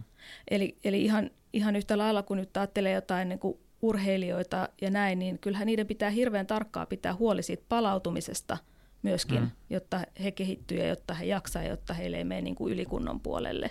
Niin ihan yhtä lailla meidänkin pitää muistaa, että sitten jos treenaa tosi kovaa ja sulla on sitten niin kuin stressiä siinä työssä – tai, tai, tai muuten niin kuin arjessa niin kuin hektistä ja tällä lailla, niin, niin sitten sitten, niin kuin, että just, että jos ei sitä palautumista ole tarpeeksi. Mm-hmm. Ja toinen asiahan on tietysti se, että, että sitten tämmöiset kovat treenit, niin, niin eh, eihän se aina ole mahdollista, mutta, mutta olisi se aina parempi, että jos on hyvin kova tehainen treeni, että se ei niin kuin, olisi just mm-hmm. ennen siellä yöuni, koska se, se ei ehdi se hermosto niin kuin, rauhoittumaan ja, mm. ja se näkyy sitten taas siinä, taas siinä viivästymisenä niin kuin, mm yön aikaisena palautumisena, jolloin taas se palautumissiivu jää niin kuin pienemmäksi, että, että jos pystyy niin kuin kovat tehoisen treenin tekemään vähän aiemmin siinä vaikka myöhemmin iltapäivästä tai, tai jopa sitten aamusta tai päivällä, niin aina, aina sitten parempi. Hmm. Tapasin just yhtä ystävääni, joka on niin kuin aika pitkälle urheiluurallaan päässyt urheilija ja sitten sen lisäksi opiskeli niin kuin valmentajan tutkinnon tuossa ja sitten mä kyselin häneltä neuvoja tässä ja sanoin, että että niin kuin, tämä voi tehdä tosi monimutkaiseksi tai sitä voi tehdä aika helpoksi. Että se helppo vastaus on se, että treenaa kovaa korkeintaan kaksi kertaa viikossa. Mm. Että hänen ohjeensa oli näin yksinkertainen. Mm, mm. Et, ja se liittyy juuri tuohon sitten, että muina aikoina, niin kuin, totta kai voit kevyesti ottaa ja leikkiä ja kaikkea sellaista, mutta että muina aikoina mm. palaudutaan ja mm. sitten niin kuin, oikeasti stressataan kroppaa vain mm. pari kertaa viikossa. Niin, nimenomaan, jolloin silloin just tavallaan niin kuin, niin kuin, niin kuin keho saa sitä tarvitsemaansa niin kuin vastustusta ja sitä liikuntaa ja kaikkea mm. sitä, mitä me tarvitaan siis ihmisinä mehän tarvitaan sitä liikettä ja liikuntaa, mutta, tota, mutta sitten just taas, että ei mentä sinne niin kuin ääripäähän. Mutta vielä niin sitten niin kuin tästä niin kuin hoitopuolesta toi niin kuin psyykkinen ja tunnepuoli, että me puhuttiin alkoholista, treenistä, tämmöisistä asioista, mittaamisesta ja niin edelleen, mutta sitten kuitenkin sä nostat tämmöiset asiat kuin tunnetyöskentely ja itsensä arvostaminen esiin tuossa sun kirjassa, niin minkälaisia tai sitten niin kuin, en tiedä kuuluuko se samaan kategoriaan, mutta että meditaatio on nykyään kovin suosittua. Mm. Se, se ei ole tunnetyöskentelyä ehkä, mutta jotain kuitenkin ää, samassa sfäärissä olevaa asiaa. Sitten on niin kuin, monet painottaa tämmöistä niin kuin aktiivista niin kuin kiitollisuusharjoitusta, että sun pitäisi pysähtyä miettimään myös mm. niitä asioita, jotka sun elämässä oikeasti on hyvin, mm. ja siihen on eri keinoja, ää, mutta niin kuin, min, mitä sä sanoisit tästä, te, minkälaisista asioista sulla on hyviä kokemuksia, mikä, mikä tuntuu mielekkäältä täällä niin kuin sanotaan tunnetyöskentelyn kentällä, jos pitää hoitaa stressiä? Mm, no tunnetyöskentely on tärkeää, oli sitten stressiä tai ei, koska siis se, se, se tavallaan se, että niille tunteillehan meillä on yleensä se niin kuin fysiologinen reaktio myöskin mm. kehossa, niin kuin pelko tai innostus, niin me tiedetään, tai, tai me tiedetään, että kun tulee joku niin kuin voimakas tunne, niin sehän niin kuin tuntuu meillä, meissä kehossa. Ja niin kuin ehkä tänä päivänä se, mikä on hirveän tärkeä se, se tunnetyöskentely, on se, että et, et, et me ei niin kuin juostas pakoon meidän esimerkiksi vaikeita tai ikäviä tunteita, kun ne on ihan yhtä luonnollisia kuin sitten just se se innostus tai se, se hyvän olon tunne, vaan, vaan ennemmin niin kuin pyrittäisiin kohtaamaan ne tunteet. Ja silloin kun se tunne tulee, niin se on niin, tietysti se on niin kuin luontaista vähän niin kuin ihmiselle mennä sitä kipua poispäin mm. ja mielihyvää niin kuin päin. Mutta, mutta tavallaan, että et, et antaa sen tunteen tulla ja sitten sit, kun voi tuntea ihan oikeasti niin fyysisesti, että tämä tuntuu tosi epämiellyttävältä, hengittää rauhallisesti ja ja on siinä tunteessa hetken aikaa, ja, ja toisaalta jos ei oikein edes tiedä, että miksi musta tuntuu näin pahalle, voi yrittää niin kuin nimetä sen tunteen, jolloin silloin sä otat siihen, siihen, siihen tähän, just tähän tunteiden säätelyyn mukaan sen, sen etuotsalohkon hmm. aivokuore, joka tavallaan vielä rauhoittaa sitä, niitä sun aivoja niin, että, että hei, että ei tässä tilanteessa ole mitään hätää. Eli sä, sä tavallaan niin kuin kuljet sen tunteen läpi. Ja, ja sitten kun monella voi olla se, että et, et kun semmoinen ikävä tunne, niin että en mä halua, en mä halua niin kuin kohdata tai niin kuin tuntea, kun tämä on niin inhottavaa tuntusta, niin semmoinen ehkä niin kuin lohdullinen ajatus on se, että, että kun tunteet, semmoinen tunneaalto, kun se tulee, fysiologinenkin mm-hmm. tai tämmöinen psykologinen ja fysiologinen aalto, kun se tulee, niin se, se kestää niin kuin maksimissaan about puolitoista minuuttia. Niin, okay. niin kuin ihminenhän, niin kuin, jos sä, totta kai sit voi tulla useita Mut aaltoja. Kyllähän jää usein sitten semmoiset aika pitkäaikaiset jälkihöyryt kuitenkin. Sanotaan, että jos mä suutun johonkin ihmiseen, niin. niin se saattaa mennä ohi puolestoista minuutissa, mutta se, että Mut, sellainen kalvava tunne, jo, niin se, se, se jälkihöyry, jälkihöyry sitten taas syntyy siitä, että, että että sä niin pyörität sitä ehkä sitä tilannetta mm. jälkeenpäin mm. ajatuksissa, jolloin ja. sä taas lisäät sitä tunnetta. Ja, ja e, eikä niissäkään niin kuin ajatuksissa ole mitään, mutta tavallaan ne, niin kuin, niin kuin, se, että, että ainakin tämmöisiä niin kuin, se, tommonen, mitä mä äsken kuvasin, niin semmoinen tunteiden säätely, niin se tavallaan auttaa sua rauhoittumaan. Se myöskin opettaa, niin kun sun, mm. sä tavallaan opetat sun aivoja, että, että tässä tilanteessa mä voin rauhoittua, kun mulle ei ole nyt hengenhätää. Ja. Koska sun aivot on tietysti, kun sä mietit, niin kun ne, ne on nimenomaan siellä, siellä ne, ne ei ole niin kuin ihan kehittynyt tietystikään samalla tavalla tähän ympäristöön kuin mitä meidän ympäristö on nyt kehittynyt, niin, niin, niin, tota, niin se on, sun täytyy tavallaan niin kuin aivoillekin aivojen tasolla tuoda selväksi, että tässä ei ole nyt hengenlähtö lähellä. Joo. Et, näin. A, avain tähän tunteiden säätelyyn on ilmeisesti niin kuin kuitenkin tunteiden ikään kuin tunnistaminen ja hyväksyminen. Joo. Vähän niin kuin tuo pelko, josta puhuttiin, Joo, että sä kyllä. voit niin kuin väittää, että en mua pelota ja niin kuin jotenkin painaa sen piiloon, tai sitten Mm. sä voit kohdata sen ja mennä sen läpi, niin näissä Mm. muissa tunteissa on, on siis sama asia. Mm. Että kun sä menet niiden läpi, niin sä vähennät sun potentiaalista stressiä. Jos sä piilotat ne tai kiellät Kyllä. ne, niin ne Joo. Kertyy suhun niin kuin stressifaktoreina. Niin, kyllä, koska siis se, että se on, on tutkittukin, että, että jos sä vaan niin kuin nielet ja tukahdutat ja niitä tunteita, niin se, se siltikin niin kuin, ö, aiheuttaa, tai ainakin saattaa aiheuttaa sen, sen Mm. fysiologisen niin kuin stressireaktion. Että tavallaan, että, että kun sä niin kuin ajattelisit, että okei, nyt mä en ajattele tota, mä vaan niin kuin, niin kuin tuk- tukahdutan sen koko inhottavan tunteen pois, että, että se ei olisi niin kuin stressitekijä, mutta kyllä se on stressitekijä ihan yhtä lailla kuin se, että sä joka kerta raivostuisit Mm. ja huutaisit. Ne kumpikin on. Eli tunteita voi niin kuin tavallaan ylisäädellä tai alisäädellä. Yksi sellainen tunne tai kokemus, johon sä viittaat sun kirjassa, joka oli, oli mielenkiintoinen kohta, oli tota se niin kuin ajatus itsensä arvostuksesta. Mm.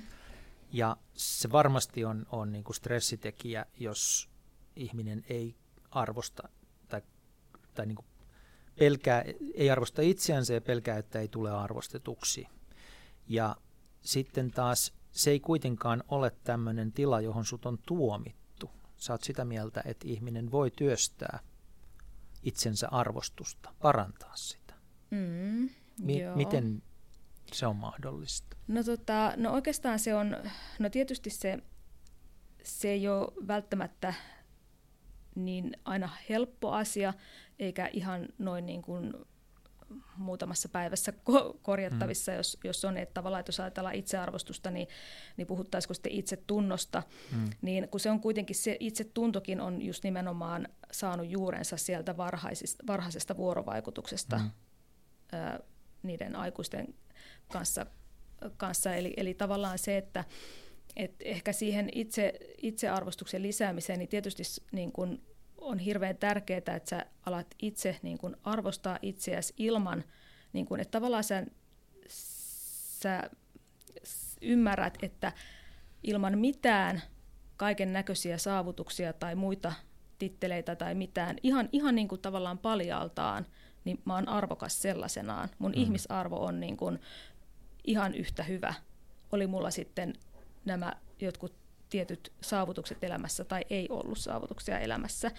Ja, ja totta kai niin kuin, ö, niin kuin se, se ö, millä lailla ehkä, ehkä niin kuin sitä voisi työstää, olisi se, että, että nimenomaan rehellisesti pysähtyisi itsensä äärelle ja kysyisi, että, että mitkä asiat ihan oikeasti on mulle tärkeitä. Siis mulle, mm. ei noille muille, ei, Mm. ei mun vanhemmille, vaan mitkä asiat mulle on tärkeitä ja, ja tavallaan yrittää niin kuin niitä tuoda enemmän, enemmän siihen elämään.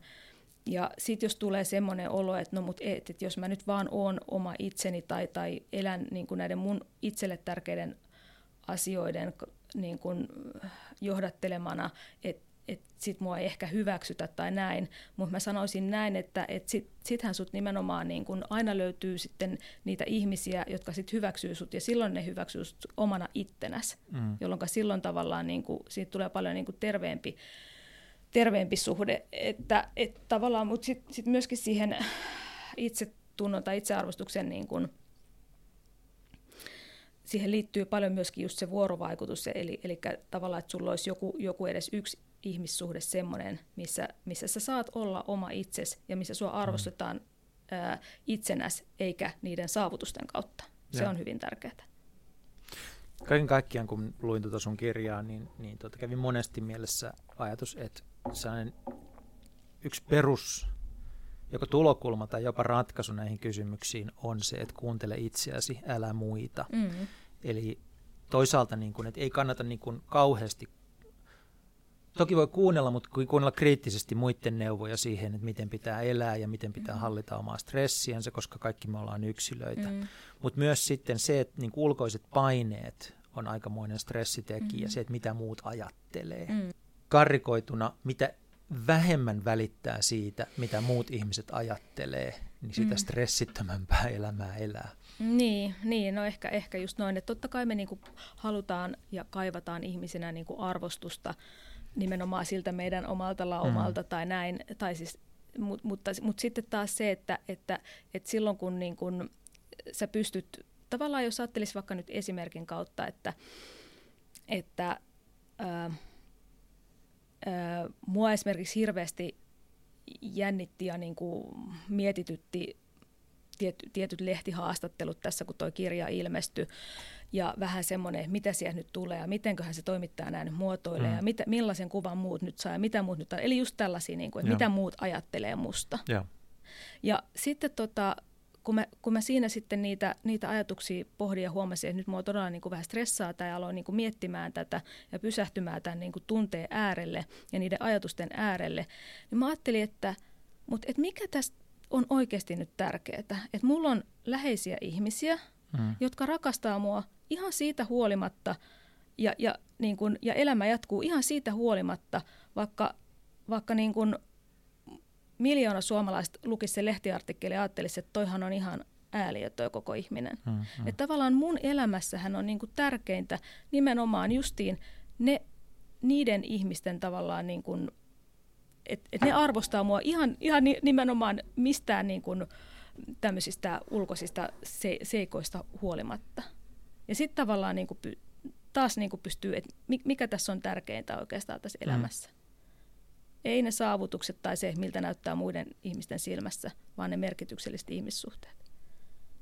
Se kai se lopulta meille ihmisille on se kaikkein Kyllä, tärkein Kyllähän asia. se on niin kuin se, että et, et just näitä, näitä mit, mitä nyt aina välillä, välillä just tulee esille näitä saatto, saattohoidossa olevia, niin kuin, olevien ihmisten hoitajia, niin, niin kyllähän heillä, niin kuin, et eihän, eihän kukaan ihminen yleensä kadu sitä, että että et en mä nyt niinku tehnyt tarpeeksi töitä tai en mä nyt näin, vaan yleensä mm. sitä nimenomaan, että et, et oliko mulla niille tärkeille ihmisille aikaa tai teinkö mä sellaisia asioita elämässä, mitä mä ihan oikeasti halusin tehdä. Mm, mm. Ne on ne, mitä kadutaan eniten, niin niihin ehkä kannattaa jo sit tässä vaiheessa kiinnittää huomiota.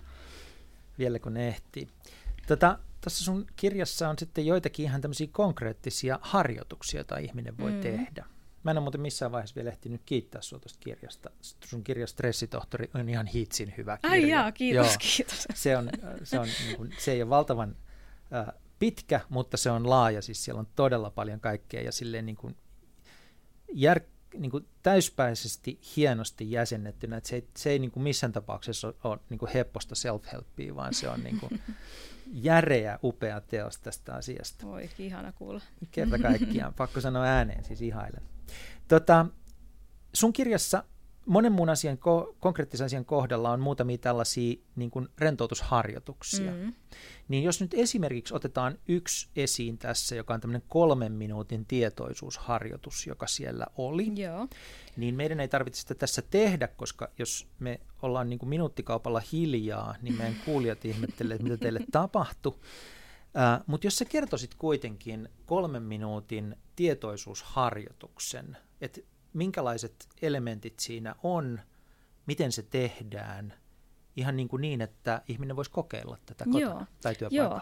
Joo, joo ennen, kuin, ennen kuin mä kerron siitä, niin mä oikeastaan haluan vielä niin kuin täsmentää sitä, kun se ei ehkä tässä on nyt tullut ilmi, että et, et nimenomaan kun on puhuttu tästä kaasusta ja jarrusta, niin se millä lailla voi ihminen vaikuttaa oikeastaan ainoastaan siihen niin kuin päivittäin, siis milloin vaan siihen, et, siihen jarruun, eli siihen, että rauhoittaa sen hermoston, niin on hengittäminen.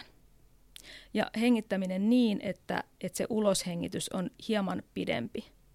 Mm-hmm. Se rauhoittaa sen hermoston. Että jos, jos, sä, jos, sä oot, jos sä huomaat, että esimerkiksi että sulla on, sulla on niin stressireaktio päällä, niin vähän aikaa kun hengität rauhallisesti niin, että uloshengitys on selvästi pidempi, ja jopa vähän ehkä saattaa ikään kuin pidättäisi hengitystä, ei, ei tarvitse pidättää hengitystä, mutta silleen, niin kuin, että se on selvästi pidempi, niin ei tarvitse montaa henkäsyä ottaa, niin sä huomaat, että, että sun koko keho on rauhallinen.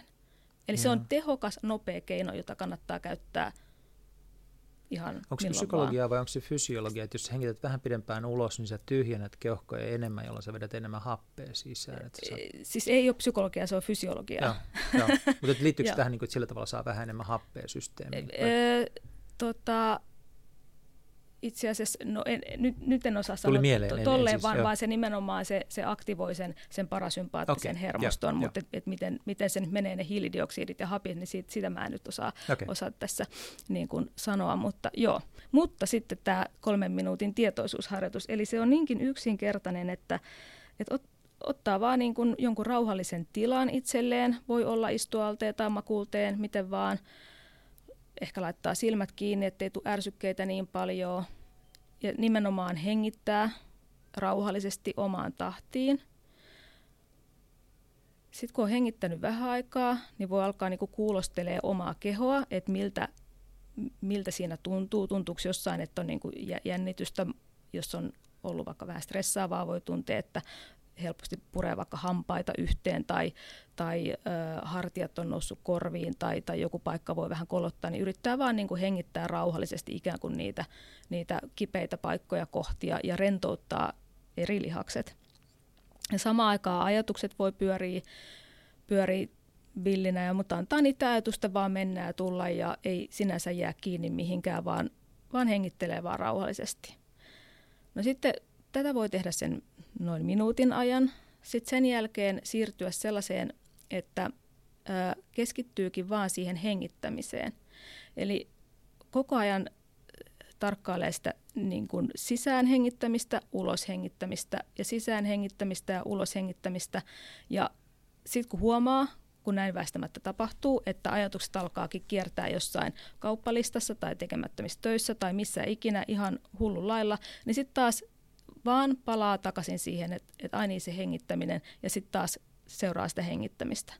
Ja, ja sitä niin kuin minuutin aikana sitten taas tehdään sitä yksi minuuttia. Minuutin aikana niin kuin ne ajatukset voi olla, ne karkaa niin kuin useita, useita, useita, useita kertoja. Aina vaan palaa takaisin siihen hengittämisen mm. tarkkailuun.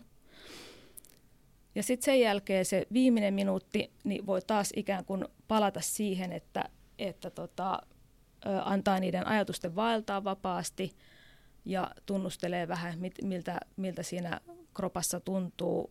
Ja, ja voi vaikka niin kuin ikään kuin kiinnittää vähän huomiota ympäristöön, jos siellä nyt on joku ään, ilmastolaite, joka hurisee tai jääkaappi tai, tai voi tunnustella, että miltä, miltä tuntuu nyt tämä tuoli mun kehoa vasten tai, tai näin, että et tavallaan niin kuin ankkuroi ikään kuin itsensä siihen ihan niin kuin läsnäoloksi siihen hetkeen, siihen ympäristöön.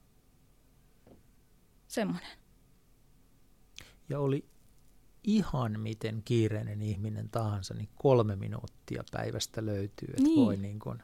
Pitäisi löytyä. Että, et, ja se, se niin kuin tavallaan, että, että se niin kuin, niin kuin puhuttiin aiemmin, että silloin kun ihminen on tosi, tosi niin kuin stressissä ja näin, niin, niin ihminen voi olla niin yliaktiivinen, että se on niin kuin ihan hirveän vaikeaa se olla, olla niin kuin jopa toi kolme minuuttia. Hmm. Mutta mut niin kuin, mut Mut voi laittaa sit, kännykkään muistutuksen, että tee tee, tee se tee nimenomaan, nimenomaan, että et, et saa niinku rauhoitettua itsensä, niin, niin kyllä se on. Et tota, mä käytän itse varsinkin silloin, että mä oon aika hyvä nukkuja, mutta tota, totta kai niin kuin joskus on, on työasiat tai muut asiat pyörii mielessä, kun pitäisi alkaa nukkumaan, niin, niin mä käytän just tota, tota tekniikkaa, että mä keskitän ajatukset, mä hengitän rauhallisesti ja keskitän ajatukset pelkästään hengittämiseen. Mm. Aina kun mulla alkaa pyöriä joku ajatus, niin mä vaan taas palaan siihen hengittämiseen. Että mä vaan yeah. niin kuin, fokusoidun siihen, jolloin silloin mä saan tavallaan sen mun levottoman mielen, joka ettei se enää niin kuin, ö, viritä mua niin kuin kierroksille, niin mä saan sen rauhoittumaan. Yeah. Se on aika tehokasta. Puhutaan vielä lopuksi muutama sana johtamisesta nyt me ollaan puhuttu koko ajan niin kuin oman stressin hallinnasta, mutta et sitten jos niin kuin joutuu hallitsemaan muiden ihmisten stressiä, totta kai meillä on läheisiä ja niin edelleen, jossa me nähdään näitä piirteitä, mutta sanotaan, että on johtavassa asemassa ja joutuu niin kuin, jonka osa on se, että sä annostelet muiden ihmisten stressiä. Mm. Niin tota, jos mä oon aloitteleva johtaja, enkä oikein ymmärrä tästä asiasta yhtään mitään, mm. ja mä tuun stressitohtorin vastaanotolle, eli kysyn sulta neuvoa, niin miten mun pitäisi lähestyä tätä asiaa? Niin kun mulla on hurja määrä tavoitteita, mulla on hallitus joka pain, ja osakkeenomistajat, jotka painaa päälle, ja, mm. ja tuota, maailma elää disruptiivista todellisuutta, jossa kaikki muuttuu koko ajan, ja, ja tuota, painetta riittää ja mun pitäisi ajaa ihmisiä aika kovaa, jotta me päästäisiin meidän tavoitteisiin. Mutta sitten mä oon kuitenkin niin kuin täyspäinen ihminen ja tietoinen siitä, että ihmisiä ei pidä ajaa liian kovaa. Mm-hmm. Mutta mä kysyisin sulta neuvoa siinä, niin mitä, mitä sä sanoisit johtajalle? Miten pitäisi lähestyä tätä asiaa? Mitä merkkejä ehkä pitäisi seurata? Mitä ei pidä tehdä? Mm. No ei ainakaan pidä tehdä sitä, että olettaa, että, että kaikki ihmiset pystyy juoksemaan yhtä kovaa. Eli tota, et, ja, ja myöskin niin kuin se, että et kunnioittaisi just sitä ihmisten erilaisuutta siinä, että, että toiset on parempi niin kuin jossain kuin toiset ja, ja, ja just näitä temperamenttieroja, että, että toiset tarvii vähän erilaista kuin toiset, että se nyt on yksi. Mutta sitten niin kuin, ö,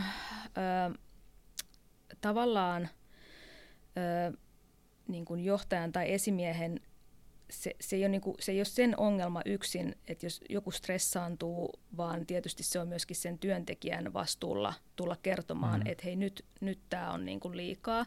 Mutta sitten taas toisaalta, kun me puhutaan nyt vaikka esimerkiksi työstressistä, niin me puhutaan taas jo vähän eri asiasta siinä mielessä, että, että työstressihän on siis tarkoittaa niitä ää, tekijöitä ja asioita, jotka just siinä työssä ihmistä stressaa. Hmm. Eli silloin ei puhutakaan enää niin, kuin, niin paljon, totta kai niin kuin, niin kuin, totta kai sekin on niin kuin yksilökohtaista, mutta se on, se on niin kuin sellaista, mitä sitten taas sen, sen johtajan pitää ottaa huomioon. Eli ne on niin semmoisia, jos nyt ajatellaan nykyisin, niin ei ehkä ole niin paljon sitä, että me tarvitsisi ottaa niin paljon sitä fyysistä stressiä huomioon, mm, eli sitä, mm. niin kuin, mitä nyt on, jos on tosi rankassa fyysisesti rankassa työssä, mutta ne on niin kuin näitä psykososiaalisia stressitekijöitä. Ja silloinhan se liittyy niin kuin työn sisältöön, työn järjestelyyn, siihen työyhteisön sosiaaliseen toimivuuteen liittyviin mm. tekijöihin. Ja silloin se on esimerkiksi just siitä, että, että, että niistä on ihan niin kuin, työsuojeluhallinnon tekemä tämmöinen listauskin ja kysely, joka on lähinnä aluehallintoviranomaisille tarkoitettu myöskin organisaatioiden käyttöön. Eli, eli tavallaan niin kuin tietty lista tekijöitä, jotka yleisesti ottaen mm. kuormittaa ihmisiä töissä – et nyt kun me ajatellaan vaikka työn sisältöön liittyviä tekijöitä, ne voi olla se, että, että onko se työn kuva ja tavoitteet sellaiset, että ihminen ymmärtää, että mitä mun nyt ylipäätään tässä pitää tehdä. Tai se voi olla, työn järjestelyt voi olla sellaisia just nimenomaan, että, että et, et just tämä esimerkiksi, että miten mä saan tätä työtä tehdä, pitäisi mun tehdä sitä koko ajan tässä hälyisessä ympäristössä mm. tai jossain, missä pitää koko ajan keskeyttää se niin kuin ajattelu. Ja, ja työn sosiaalinen toimivuus on tietysti sitä, että saanko mä nyt tukea siltä esimieheltä tai kollegoilta siihen, mm. siihen mun työhön. Että ne on tällaisia asioita. Ne on, ne on niin kuin, tavallaan, ne on, se on ihan oma, oma maailmansa ja, ja tietysti sen johtaja pitää ottaa ne huomioon, kun se on niin kuin työlai, tai työturvallisuuslaissakin edellytetään, että, että se pitäisi Se on jännä semmoinen yksi tai näitä tämän ajan ristiriitoja on se, että, että on ruvettu haastamaan sitä, että missä määrin ihmisiä pitää johtaa. Mm. Että, että tämmöinen itseohjautuvuus on tärkeää mm. ja niin kuin arvoperusteinen itseohjautuvuus ja niin edelleen, että kyllä me kyetään, me ollaan aikuisia ihmisiä päättämään näistä asioista itse, että se niin kuin, että meitä johdetaan vähemmän olisi niin kuin sitten vähentäisi stressiä mm. ää, ja tekisi elämästä kivampaa ja mielekkäämpää. Toisaalta sitten aika moni tutkimus sanoo, että ihminen on niin kuin töissä kaikkein tasapainoisimmillaan ja kokee sen mielekkääksi, jos häntä johdetaan hyvin. Eli mm. hänelle kerrotaan, mitä pitäisi saada aikaan, mm hänen niin kuin, työnsä mitotetaan niin, että hänen on mahdollista saada mm. se aikaan. Ja sitten kun hän on saanut, ja että hän saa palautetta asiallisesti ö, sekä siitä, mitä pitää parantaa, mutta erityisesti siitä, mikä meni mm. hyvin. Mm. Niin kuin tavallaan, että, että hyvä johtaminen mm. on sitten kuitenkin niin kuin stressinhallinnan kannalta yksi niitä kaikkein tärkeimpiä asioita. Niin onkin, se todellakin on sitä. Et, et, ja onneksi nyt on, on alettu puhukin enemmän et se, että niin kuin, anteeksi, että niin kuin, jättää johtamatta, koska se on mm. jotenkin modernia, mm. niin saattaa itse asiassa lisätä organisaation stressiä. Niin varmaan onkin, koska eihän, eihän semmoinen että jätetään niin tuuliajolle, että et, et tavallaan se justi, että esimerkiksi toi, mm, niin kuin, se, se, sekin on taas niin kuin yksilö, yksilöeroja se, että et kuinka, kuinka, kuinka niin kuin, tiukasti sä tarvit jotain niin kuin raameja, miten tehdään, että toisille niin kuin soveltuu semmoinen johtaminen paremmin, että sulle annetaan niin kuin joku, että okei, että hei, tämä tavoite pitää saavuttaa tai tämmöinen niin kuin, tällaista tulosta odotetaan ja hmm. tee, tee niin kuin itse kaipaa, tai niin kuin to, toista haluaa, että okei, että, mä, mä, että nyt mä tiedän tuon tavoitteen, ja nyt mä haluan itse miettiä, että millä keinoilla mä mm. tuohon pääsen. Ja aina jos mulla tulee semmoinen, että okei, nyt mä en oikein tiedäkään, että, että onko tämä nyt hyvä juttu, niin mä voin aina palata sen esimiehen luokse vaikka, että hei, että mä olin ajatellut tällaista, mutta mut onkohan tämä sittenkään hyvä, tai, tai, tai kollegan luokse tai tällä lailla. Että mm. et semmoinen, niin kuin, että se on niin kuin, se on stressaavaa, että jos on tällaista mikromanagerointia, että koko ajan niin kytätään, teen noin, teen näin, teen näin, yeah. ja tämmöinen varsinkin jossain asiantuntijatyössä on ihan niin kuin tuho. Mutta, mutta sitten taas niin kuin semmoinenkin, että et, et tavallaan et, et lillutaan sellaisessa epämääräisyydessä, että ei oikein tiedetä, niin kuin, että, että mitä tässä nyt niin kuin odotetaan, mitä pitäisi tehdä ja, mitä, ja, ja kaikkea tulee koko ajan, niin, mm. niin, niin se on ihan yhtä lailla stressaavaa. Yksi semmoinen oppi, jonka mä oon itse tai joka on tarttunut matkan varrelta mukaan, on se, että niin kuin kypsät organisaatiot, eli pitkään toimineet isohkot organisaatiot, jotka on tehty tiettyjä asioita pidempään, on tässä suhteessa vähän erilaisia kuin äh, tämmöiset nuoret, nopeat startup tai muut niin kuin nälkäiset organisaatiot, että niissä niin kuin kypsemmisorganisaatioissa pomon on niin kuin helposti, jää, tai jos mietitään näitä tämmöisiä pimeitä pisteitä, niin pomo helposti ei huomaa niitä semmoisia hiljaisia puurtajia, joille annetaan koko ajan vähän lisää hommia ja vähän lisää hommia ja vähän lisää hommia, jotka ei protestoi, vaan yrittää selvitä siis mm-hmm. siitä työmäärästä, joka kasvaa ja kasvaa ja kasvaa. Että semmoiset potentiaaliset niin kuin loppuunpalamis- ja stressipesäkkeet saattaa olla niin kuin semmoisia ihmisiä, jotka eivät pidä meteliä itsestänsä, mm, jotka pitäisi huomioida. Ja tässä niin kuin on niin kuin varmasti itsekin tehnyt virheitä matkan varrella, että ei ole tarpeeksi osannut kiinnittää huomiota tämmöiseen asiaan. Mutta sitten taas tämmöisissä, silloin kun sulla on niin kuin pieni nälkäinen organisaatio, joka on päättänyt vallottaa maailman ja ajetaan tosi kovaa, niin silloin pitää niin kuin oikeastaan kiinnittää ennen kaikkea huomiota niihin ihmisiin, jotka, jo, joilla saattaa niin kuin mopo lähteä keulimaan, eli tekee niin kuin aivan liikaa, mm. että ajaa itseänsä liian kovaa eikä näe mm. sitä. Ja sitten pitää vaan niin kuin sanoa, että nyt Joo. rauhoitut ja älä tule toimistolle kahteen päivään, niin. koska sä oot vaan ylikierteillä nyt. Niin, niin, joo. Et niin kuin ne, riippuen vähän organisaation luonteesta, mm. niin voi olla, että johtajan pitää vähän eri paikkoihin kiinnittää huomiota. Ehkä tämä on, Joo. tai niin kuin semmoista lisähuomiota. Joo, kyllä, kyllähän se on ihan, ihan, ihan just näin, että, että, että tavallaan niin kuin, tietysti sekin, että, että kun mä mietin, että miten, miten johtaja huomaa, ei sen, niin kuin tavallaan se on myöskin vastuu sillä yksilöllä tulla kertoa silloin, kun sitä kuormittumista on liikaa, mm. mutta tota, mut, mut ihan, ihan niin kuin semmoinenkin, että ylipäätään kyselee, niin kuin, että et, et mit, mitä kuuluu, niin sekin voi olla niin kuin aika, aika hyvä ja tehokas keino huomaamaan sitten, että, että ja vähän niin kuin, että on, on aidosti kiinnostunut siitä ja, ja juttelee työntekijöilleen, mutta toi on niin kuin ihan totta, että, et varmaan niin kuin tämmöisiin, missä pitää painaa kovaa, just tällaisiin niin kuin kuvailit näitä startup-yrityksiin, niin todennäköisesti sinne hakeutuu sellaisia tehtäviä yeah. tietyn tyyppiset ihmiset, ei suinkaan ne, jotka haluaa ajatella hitaasti, rauhallisesti. Ehkä, tai no mm. joo, ehkä kyllä niitäkin, mutta siis, siis tar- tarkoitan, että tietyn tyyppiset ihmiset, ja, ja nimenomaan, ja silloin, silloin justiin niin kuin puhuttiin tästä, että et, et se tavallaan se innostus ja se semmoinen niin kuin hyvä drive, niin se kun menee liian pitkälle, niin se niin kuin hermosto ei erottele sitä. Se on ihan yhtälainen stressitekijä. Yeah. Et siinä tavallaan niin kuin just ehkä sitten, niin kuin, en mä tiedä johtajan niin kuin näkökulmasta, että pitäisi huoli siitä, että, että se ei ole sitä, että, että yövytään siellä, tehdään niin kuin yötä myöten töitä ja, ja, ja niin kuin, et, et, et siinä on niin kuin tietyt rajat. Yeah. Että tavallaan, niin kuin, että, että että öisin nukutaan, sitten taas painetaan kovaa. Koska se, se, se lomalla un... ollaan lomalla. Loma, ja juuri näin, koska sitten esimerkiksi just se unikin, niin se on, se on niinku sen palautumisen perusta, kun se, se on niinku se mitä, jotain 90 prosenttia, mitä ihmisen palautumisesta tulee unen aikana. Joo. No jos se sen niinku jätät, niin, niin sitten ollaan jo heti silleen, että jos, jos sä jätät sen tosi pienelle, tai, tai et huolehdi siitä ja sitten sä yöllä päivällä painat kovaa, mm. niin si, silloin se tulee jossain vaiheessa raja vastaan. Toisilla Eikä pelkästään nopeammin. palautuminen, mm. vaan itse asiassa kasvaminen tapahtuu Joo, unen aikana juu, myös. Kyllä, niin kun se, että niin, sä niin. Niin oikeasti opit asioita, ymmärrät Joo. niitä ja myös niin kuin fyysinen kehittyminen. Kyllä. Eihän se tapahdu siellä punttisalilla, vaan sitten kun sä nukut sen nimenomaan, jälkeen. Nimenomaan, niin se on niin kuin ihan hirveän tärkeää, että tavallaan, että vaikka, vaikka on niin kuin kova drive päällä, sehän on hyvä asia, mutta tota, ja niitä asioita, niin kuin, mutta et, et, kaikkein eniten sä saat kaik, kaikistakin irti sillä, että nimenomaan huolehditaan siitä esimerkiksi vaikka, että sit nukutaan tarpeeksi. Tietysti sitten taas mm. se, että jos sulla on kova drive joka päivä päällä, niin voi olla, että sitten se uni taas häiriintyy, että sitten sun täytyy taas jarrutella jo silloin päiväsaikaakin. Yeah, Tämä on se on niin balans, se on tasapainoilu. Yeah. Yksi tämä tämmöinen tämän ajan mantra vielä liittyen tähän johtamiseen ja organisaatioihin on tämä väite, että kaikki oppiminen tapahtuu epämukavuusalueella. Mm. Jos sitten seuraa se ajatus, että jos noin on, niin mun tehtäväni johtajana on koko ajan ajaa mun organisaatiota epämukavuusalueelle, mm. jotta se kehittyisi ja voisi vastata muuttuvan ajan haasteisiin. Niin. Kuulostaa aika stressaavalta. Kyllä.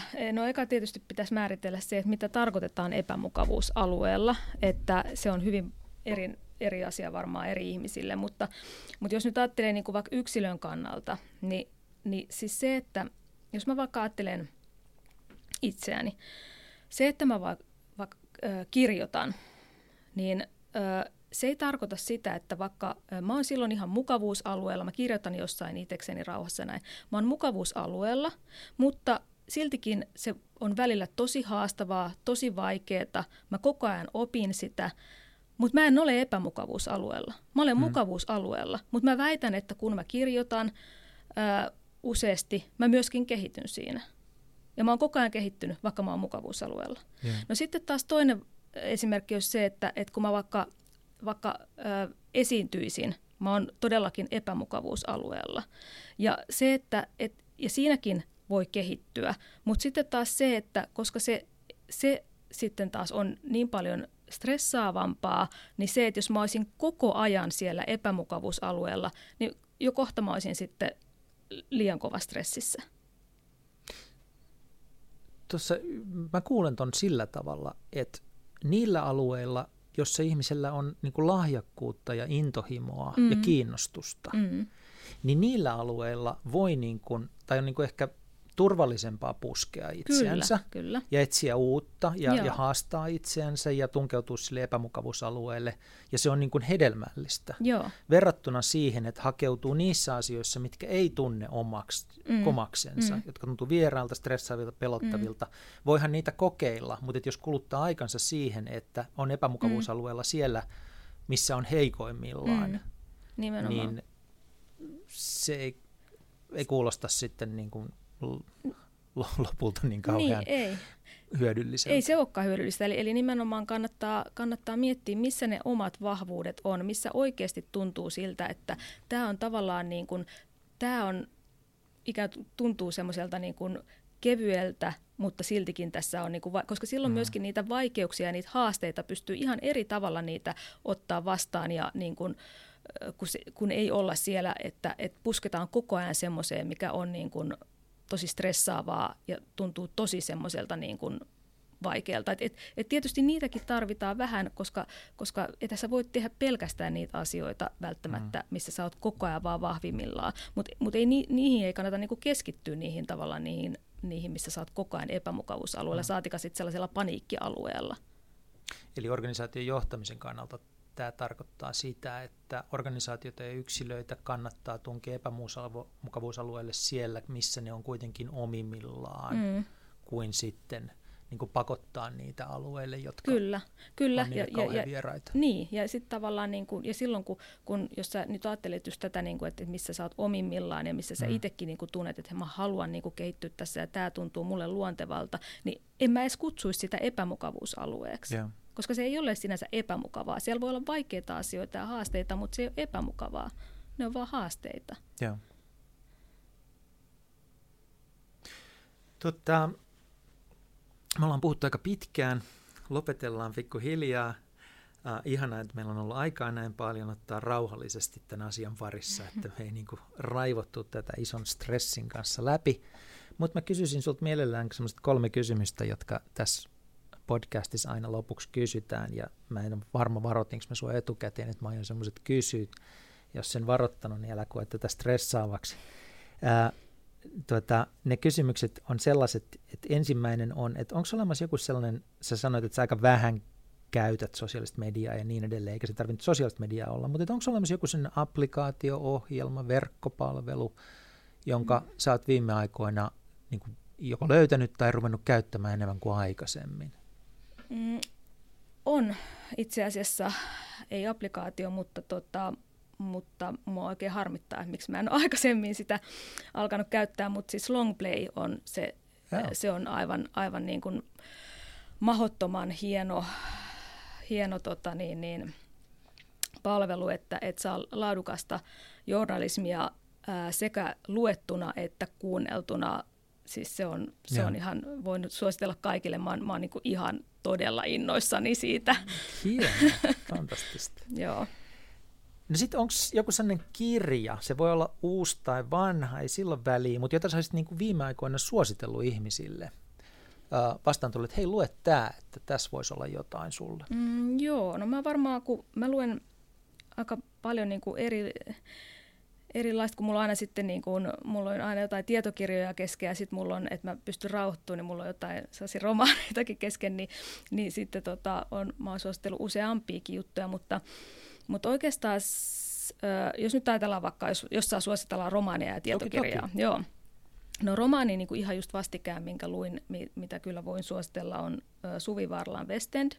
Se on erittäin hienosti kirjoitettu ja erittäin hyvin kuvailee, kuvailee tietysti sitä 90-luvun lamaa, mutta, mutta myöskin siinä on tosi paljon tähän aikakauteen asioita, että, että voin kyllä, kyllä suositella. Ja sitten, tota, mutta sitten niin kuin tietokirjoista, niin semmoinen, mikä on, ei ole uusi tietokirja, mutta mikä on mitä mä oon suositellut ja minkä mä oon itsekin lukenut pari kertaa, niin ö, Saku Tuomisen kirja priorisoinnista Juu ei. Mm. Se on aivan mahtavan hyvä ja, ja tavallaan siitä, siitä saa niin kuin, ö, kanssa työkaluja mun mielestä siihen stressin säätelyyn, mutta myöskin siihen oman arjen arkeen aika hyvin. Ja tietysti Saku Tuominen kirjoittaa aivan älyttömän hyvin niin sitä, sitä voin kyllä suositella kaikille oikein lämpöisesti.